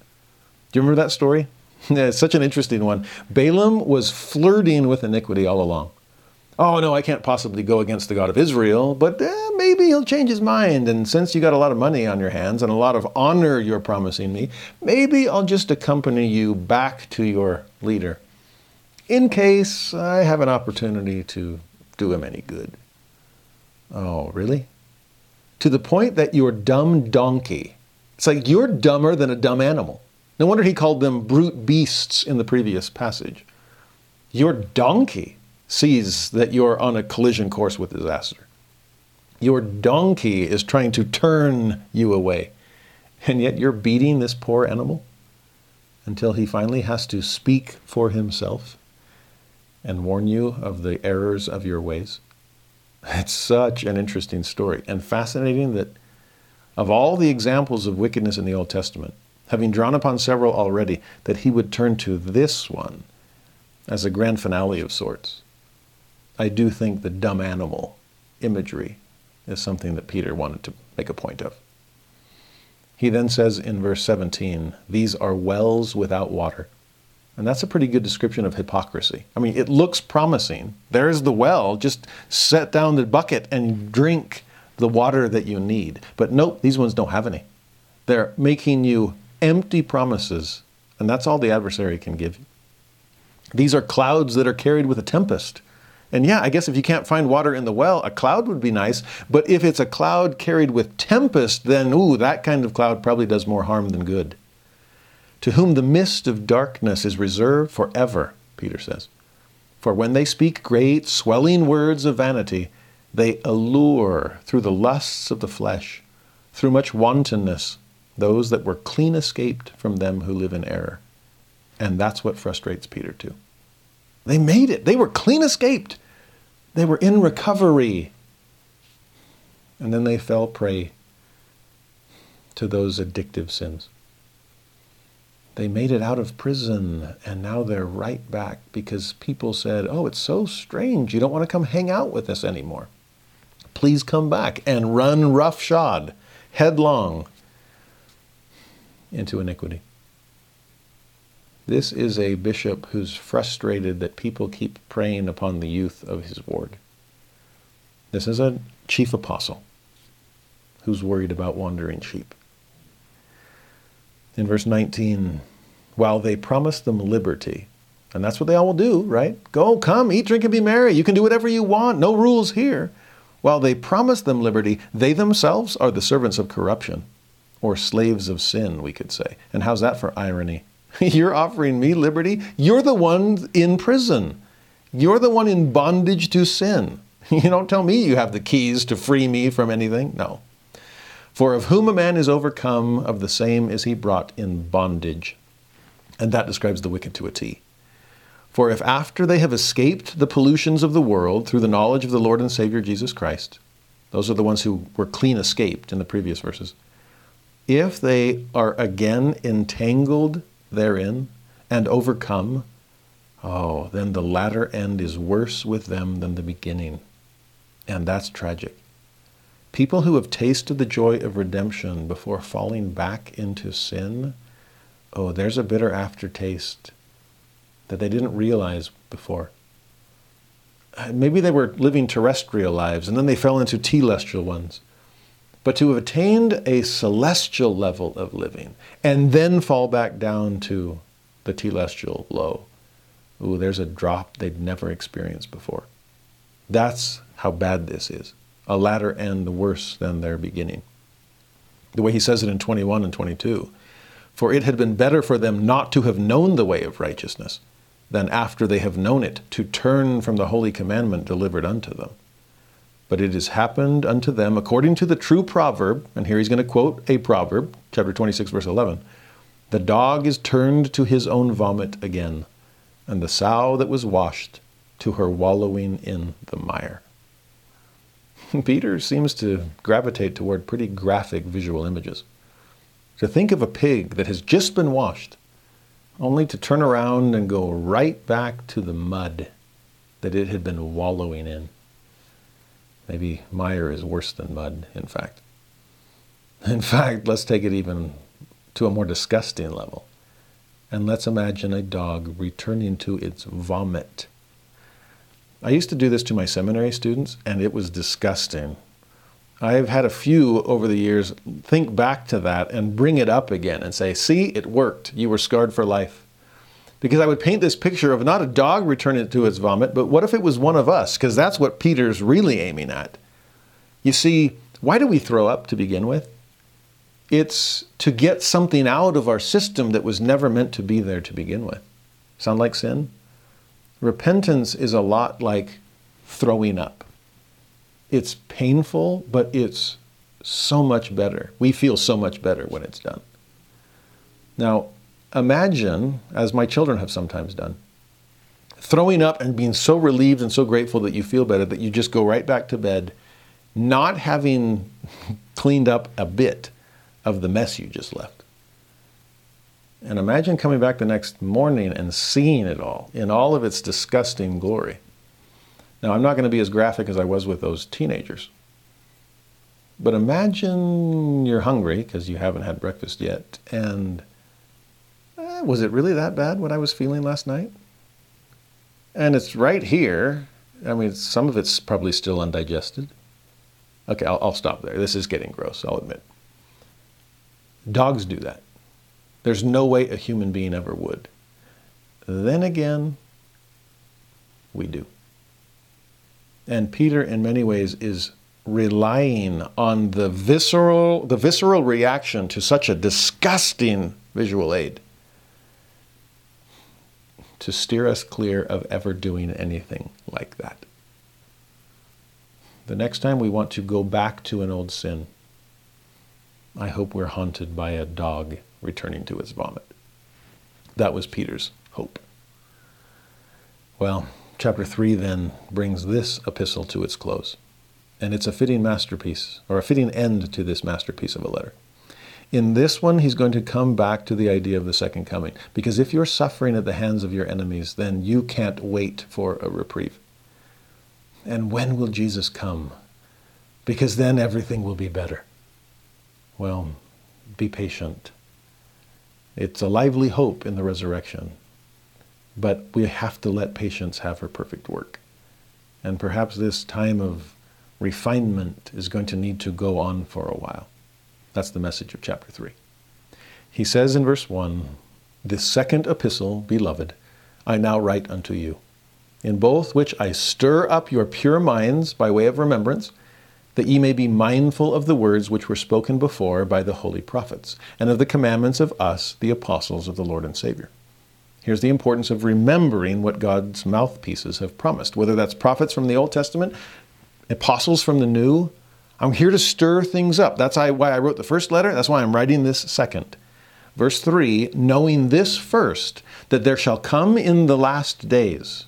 Does that perk up our ears? He's speaking to us now there will come in the last days scoffers, walking after their own lusts, or JST, denying the Lord Jesus Christ, and saying, so here's how they're denying him, here's how they're scoffing at us. Where is the promise of his coming? Uh, for since the fathers fell asleep, all things continue as they were from the beginning of the creation. Can you picture what they're doing there in scoffing tones? Oh, you're waiting for the second coming, are you? Just like every generation before you. And it comes and goes, and it's always the same old story. Failed prophecy. I actually read a book on the reception history of the book of Revelation. It was a book about how people read the book of Revelation ever since it was written.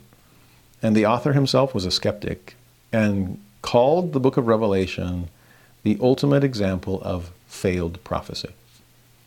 Because everybody thinks it's talking to them, and then it never happens, and he never comes. Now, we'll talk about this more when we get to the book of Revelation in a couple of weeks. But what he called failed prophecy, I call perpetual relevance, because the things that Revelation is teaching us apply in every generation, not just the one that will welcome Christ in his return, but every generation leading up to it. Now, in this case, have you heard that scoffing? Have you felt or sensed the pointing fingers? And has it caused you to lose a little of your lively hope in the coming of Christ? I hope not. But that is what we're up against. It's to the point, there was so much of that scoffing that mainline Protestantism decided to, well, explain away the miraculous version of the second coming and replace it with a much more logical one, a much more reasonable, rational one, by saying, oh, that was all symbolic. Of course, Jesus isn't going to return again because that's scientifically impossible. What they mean by that is we're going to pull off social justice and peace on earth. And as a result, it's as if the Spirit of Christ, yeah, that's it, the Spirit of Christ has returned. Ah, how's that for the second coming? I've shared with this I've shared this with you before, but when I was at a liberal Protestant divinity school, teaching those kinds of figuralizations, I was talking to my dad, who was a temple sealer in Los Angeles, and an, uh, uh, an emeritus 70 came to seal his granddaughter. And my dad asked him, So, what do emeritus 70s do? And he said, Anything the prophets and apostles want us to. I'm like, Oh, that's smart. What about you? Because he said, A lot of them are temple presidents and so on. He said, What do you do? And he said, Well, mine's an interesting assignment. I'm responsible for Adam-ondi-Ahman. Well, not ultimately. I just go there every so often, talk to the senior missionaries that are out mowing the lawn, and I come back and return a report to the First Presidency because they always have a close eye on Adam-ondi-Ahman for uh, obvious reasons. Well, my dad was blown away by that. Like, that's fascinating. And when he told me that story, I just laughed. He's like, what? And I thought, the fact that liberal Protestantism is explaining away the second coming and making it this whole figurative non event while we're setting up chairs at Adam-ondi-Ahman. I talk about taking it seriously and knowing this day is approaching. We don't know when, and neither does Peter, but to not succumb to latter day scoffers who are saying, ah, where's the promise of his coming? Oh, like every promise, this is one that is exceeding great and precious, and I trust who it's coming from. Peter says next in verse 5 For this they willingly are ignorant of. It's kind of like Amulek. I knew, but I would not know. And this is what they're ignorant of that by the word of God the heavens were of old, and the earth standing out of the water and in the water, whereby the world that then was, being overflowed with water, perished. So there's the flood in the day of Noah. He keeps coming back to that. But then he builds on it and says, But the heavens and the earth, which are now, by the same word are kept in store, reserved unto fire against the day of judgment and perdition of ungodly men. So, what Peter's doing there is bringing up two periods of cleansing both of which caught the wicked world unawares. The first was Noah, and the second is at the last days, prior to the coming of Christ. The first one was with water, and according to this passage, the second one is reserved unto fire in the day of judgment. Joseph Smith actually said once, and it's an amazing statement Noah came before the flood, and I have come before the fire. Imagine Peter perking up with language like that, that it's go time. And just like God's word created the earth and then cleansed the earth, by that same word, he has promised he will cleanse it yet again. So bank on it. In verse 8, but beloved, be not ignorant of this one thing. So keep the promises in mind, but keep this in mind as well that one day is with the Lord as a thousand years, and a thousand years as one day. So we got to understand that the math might not exactly work out. And what seemed to be so soon, well, maybe that's maybe that's God's day. And yeah, it's happening tomorrow, but tomorrow's a thousand years away. To think about the 6,000 years of the earth's temporal existence before the seventh thousand years ushers in the millennium. That's the seventh day of rest. Oh, that's Sabbath after a day of work, or a week of work. Hmm, interesting. Or Jesus dying and then coming back on the third day.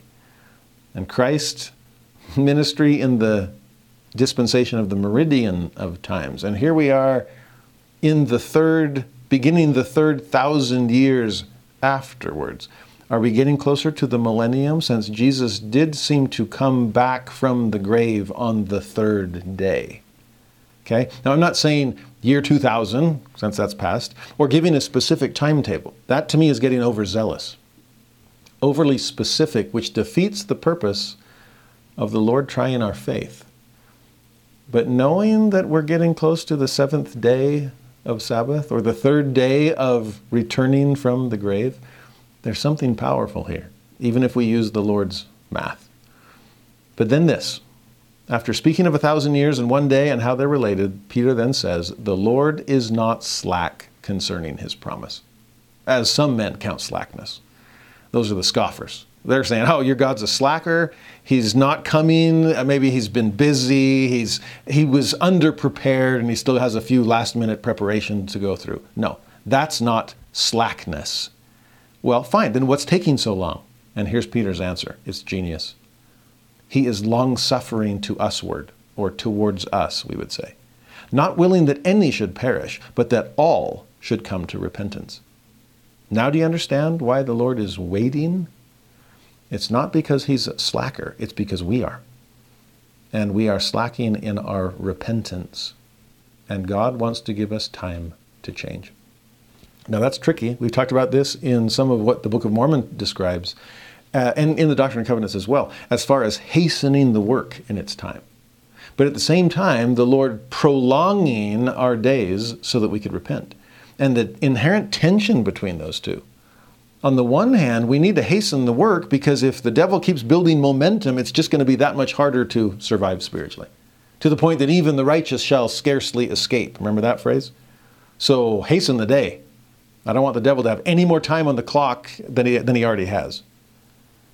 Okay, then why don't you speed things up? Well, because some people are still on the wrong side of, of the field. And if they'll just come over to our side, then we can end things. You see God caught between a rock and a hard place? Trying to speed things up for the sake of the righteous, but trying to slow things down for the sake of the wicked who might yet repent? He's not slacking. He just doesn't want anyone to perish. So if there is still hope that anyone might heed our calls to repent, then, Father, can you wait just a little longer? This is the servant in the allegory of the olive tree. Please don't burn down the, the vineyard yet. I still have a little more hope of turning wild branches into tame. Next, Peter says in verse 10 But the day of the Lord will come as a thief in the night. Just like Jesus had taught them back during his mortal ministry. But he'll come as a thief in the night, in the which the heavens shall pass away with a great noise, and the elements shall melt with fervent heat. The earth also, and the works that are therein, shall be burned up. That was all that fire he talked about back in, the, in verse 7. But this fervent heat, melting away the dross of the earth, how's that for a trial by fire? Seeing then that all these things shall be dissolved, what manner of persons ought ye to be in all holy conversation and godliness? Well, let me answer. Be the type that is looking for and hasting unto the coming of the day of God, wherein the heavens being on fire shall be dissolved and the elements shall melt with fervent heat. Interesting language there. It's not enough to just sit back and wait. He wants us to look for and look forward. He wants us to hasten unto. That's interesting. It's not just kind of deathbed repentance and last minute, like somebody stand at the street corner and see if you see the car on its way and let us know because we're scrambling to try to get everything ready before grandma comes. No, in this case, I'm ready and waiting to the point that I'm going to come out and meet the Savior halfway. Remember to the Thessalonians, to be caught up, to meet Him in the air? There's rushing His way as He's rushing our way. And to meet Him in the middle so that we can descend together. There's something beautiful about hastening unto the coming of Jesus Christ. Oh, hasten the work, hasten it indeed. Don't wait on me. I'm repenting. And then verse 13 and 14.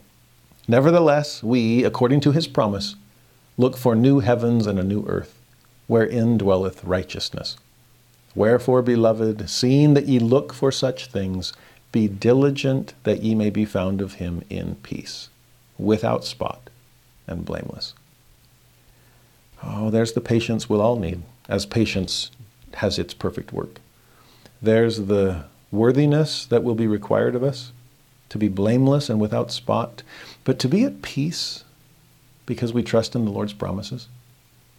Can we handle these last days with a measure of calm, of joy, of rejoicing? That was the emotion that seems to run throughout these letters for Peter. Well, we just need to become more like him. Well, verse 15 and 16. And account that the long suffering of our Lord is salvation so he's waiting on us so that he can save us. He is long suffering, but it's salvation that he's always been after. Even as our beloved brother Paul, also according to the wisdom given unto him, hath written unto you, as also in all his epistles, speaking in them of these things, in which are some things hard to be understood, which they that are unlearned and unstable wrest, as they do also the other scriptures, unto their own destruction. I kind of chuckle there to to hear Peter refer to Paul in those kinds of terms. They had some friction occasionally. Remember when When Paul called out Peter, saying, Oh, you're, you're willing to be Gentiles when you're with the Gentiles, but then when you're with the Jews, you revert back to those old ways. Come on, where's your courage, chief apostle? And Peter just took it on the chin and, Love you, Paul. I, I've got a different responsibility than you, and I'm trying to keep the peace across the whole thing, but love you and keep on writing, despite the fact that sometimes it's really hard to understand. Again, Peter was more straightforward in so, in so many ways. The difficult theology and phrasing and wordplay that Paul was so well known for. I do kind of laugh that Peter's like, yeah, I know that some of his stuff was hard to understand. It's worth the effort. Okay? Paul pre- preached these things, just like I am. People have wrested Paul's words to their own destruction. I'm sure they'll probably wrest mine as well. But if we will turn to the Lord and true prophets with true interpretation, then we'll know where we are. And we'll know when we are. Both will be important. And then he ends. Verse 17 and 18 Ye therefore, beloved, seeing ye know these things before, and the Lord's been telling us in advance all this time. Beware lest ye also, being led away with the error of the wicked, fall from your own steadfastness. Instead, what should we do? How do we avoid falling like that? Well, Gregory of Nyssa knew, Joseph Smith knew, Peter does too. So he says, but grow in grace and in the knowledge of our Lord and Savior Jesus Christ. To him be glory both now and forever. Amen like we discussed previously. Best way to not fall down is to keep climbing up. Continue to partake of the divine nature. Wherever you are, add the next ingredient. Take the next step. It doesn't matter where you are on the path as long as you're moving forward. You don't have to be on the cusp of true charity, having mastered every other attribute on the way. Maybe you're still working on your faith at ground level. That's okay. Work on it. Come to know Christ as the source of all these great and precious promises. Come to know Him the way Peter did, even if only oh, tiptoeing into the water at first. It's amazing what the Lord can do with a Simon to turn him into a Peter. It's amazing what the Lord can do with any one of us if we'll simply allow him to. So, grow in grace. Grow up in God. Exercise your faith and then let it grow into virtue and knowledge and temperance and patience and godliness and brotherly kindness and charity itself. That pure love of Christ will draw you toward purity himself. I testify of Jesus, as Peter did. I do not have Peter's personal witness of his glory. I was never there at the Mount of Transfiguration. But having felt the Spirit confirm the reality of Peter's words, I do trust him. And more importantly, I trust him of whom Peter testified the great bishop of our souls, the great lamb without blemish, I look forward to the day of his coming. And in the meantime, I will do all within my power to protect my fellow sheep from whatever evil influences are deceiving the very elect according to the covenant. I pray that we may overcome the latter day scoffers that are all around us and heed them not. Let them mock from their their vantage point in the great and spacious building. Here we are at the tree of life, rejoicing in fruit that is sweeter than anything else I've ever tasted. I bear witness of that fruit. I bear witness of the love of God. And in His name I invite you and me and all of us to continue coming unto Him so that with His help we may grow in grace until we receive a fullness.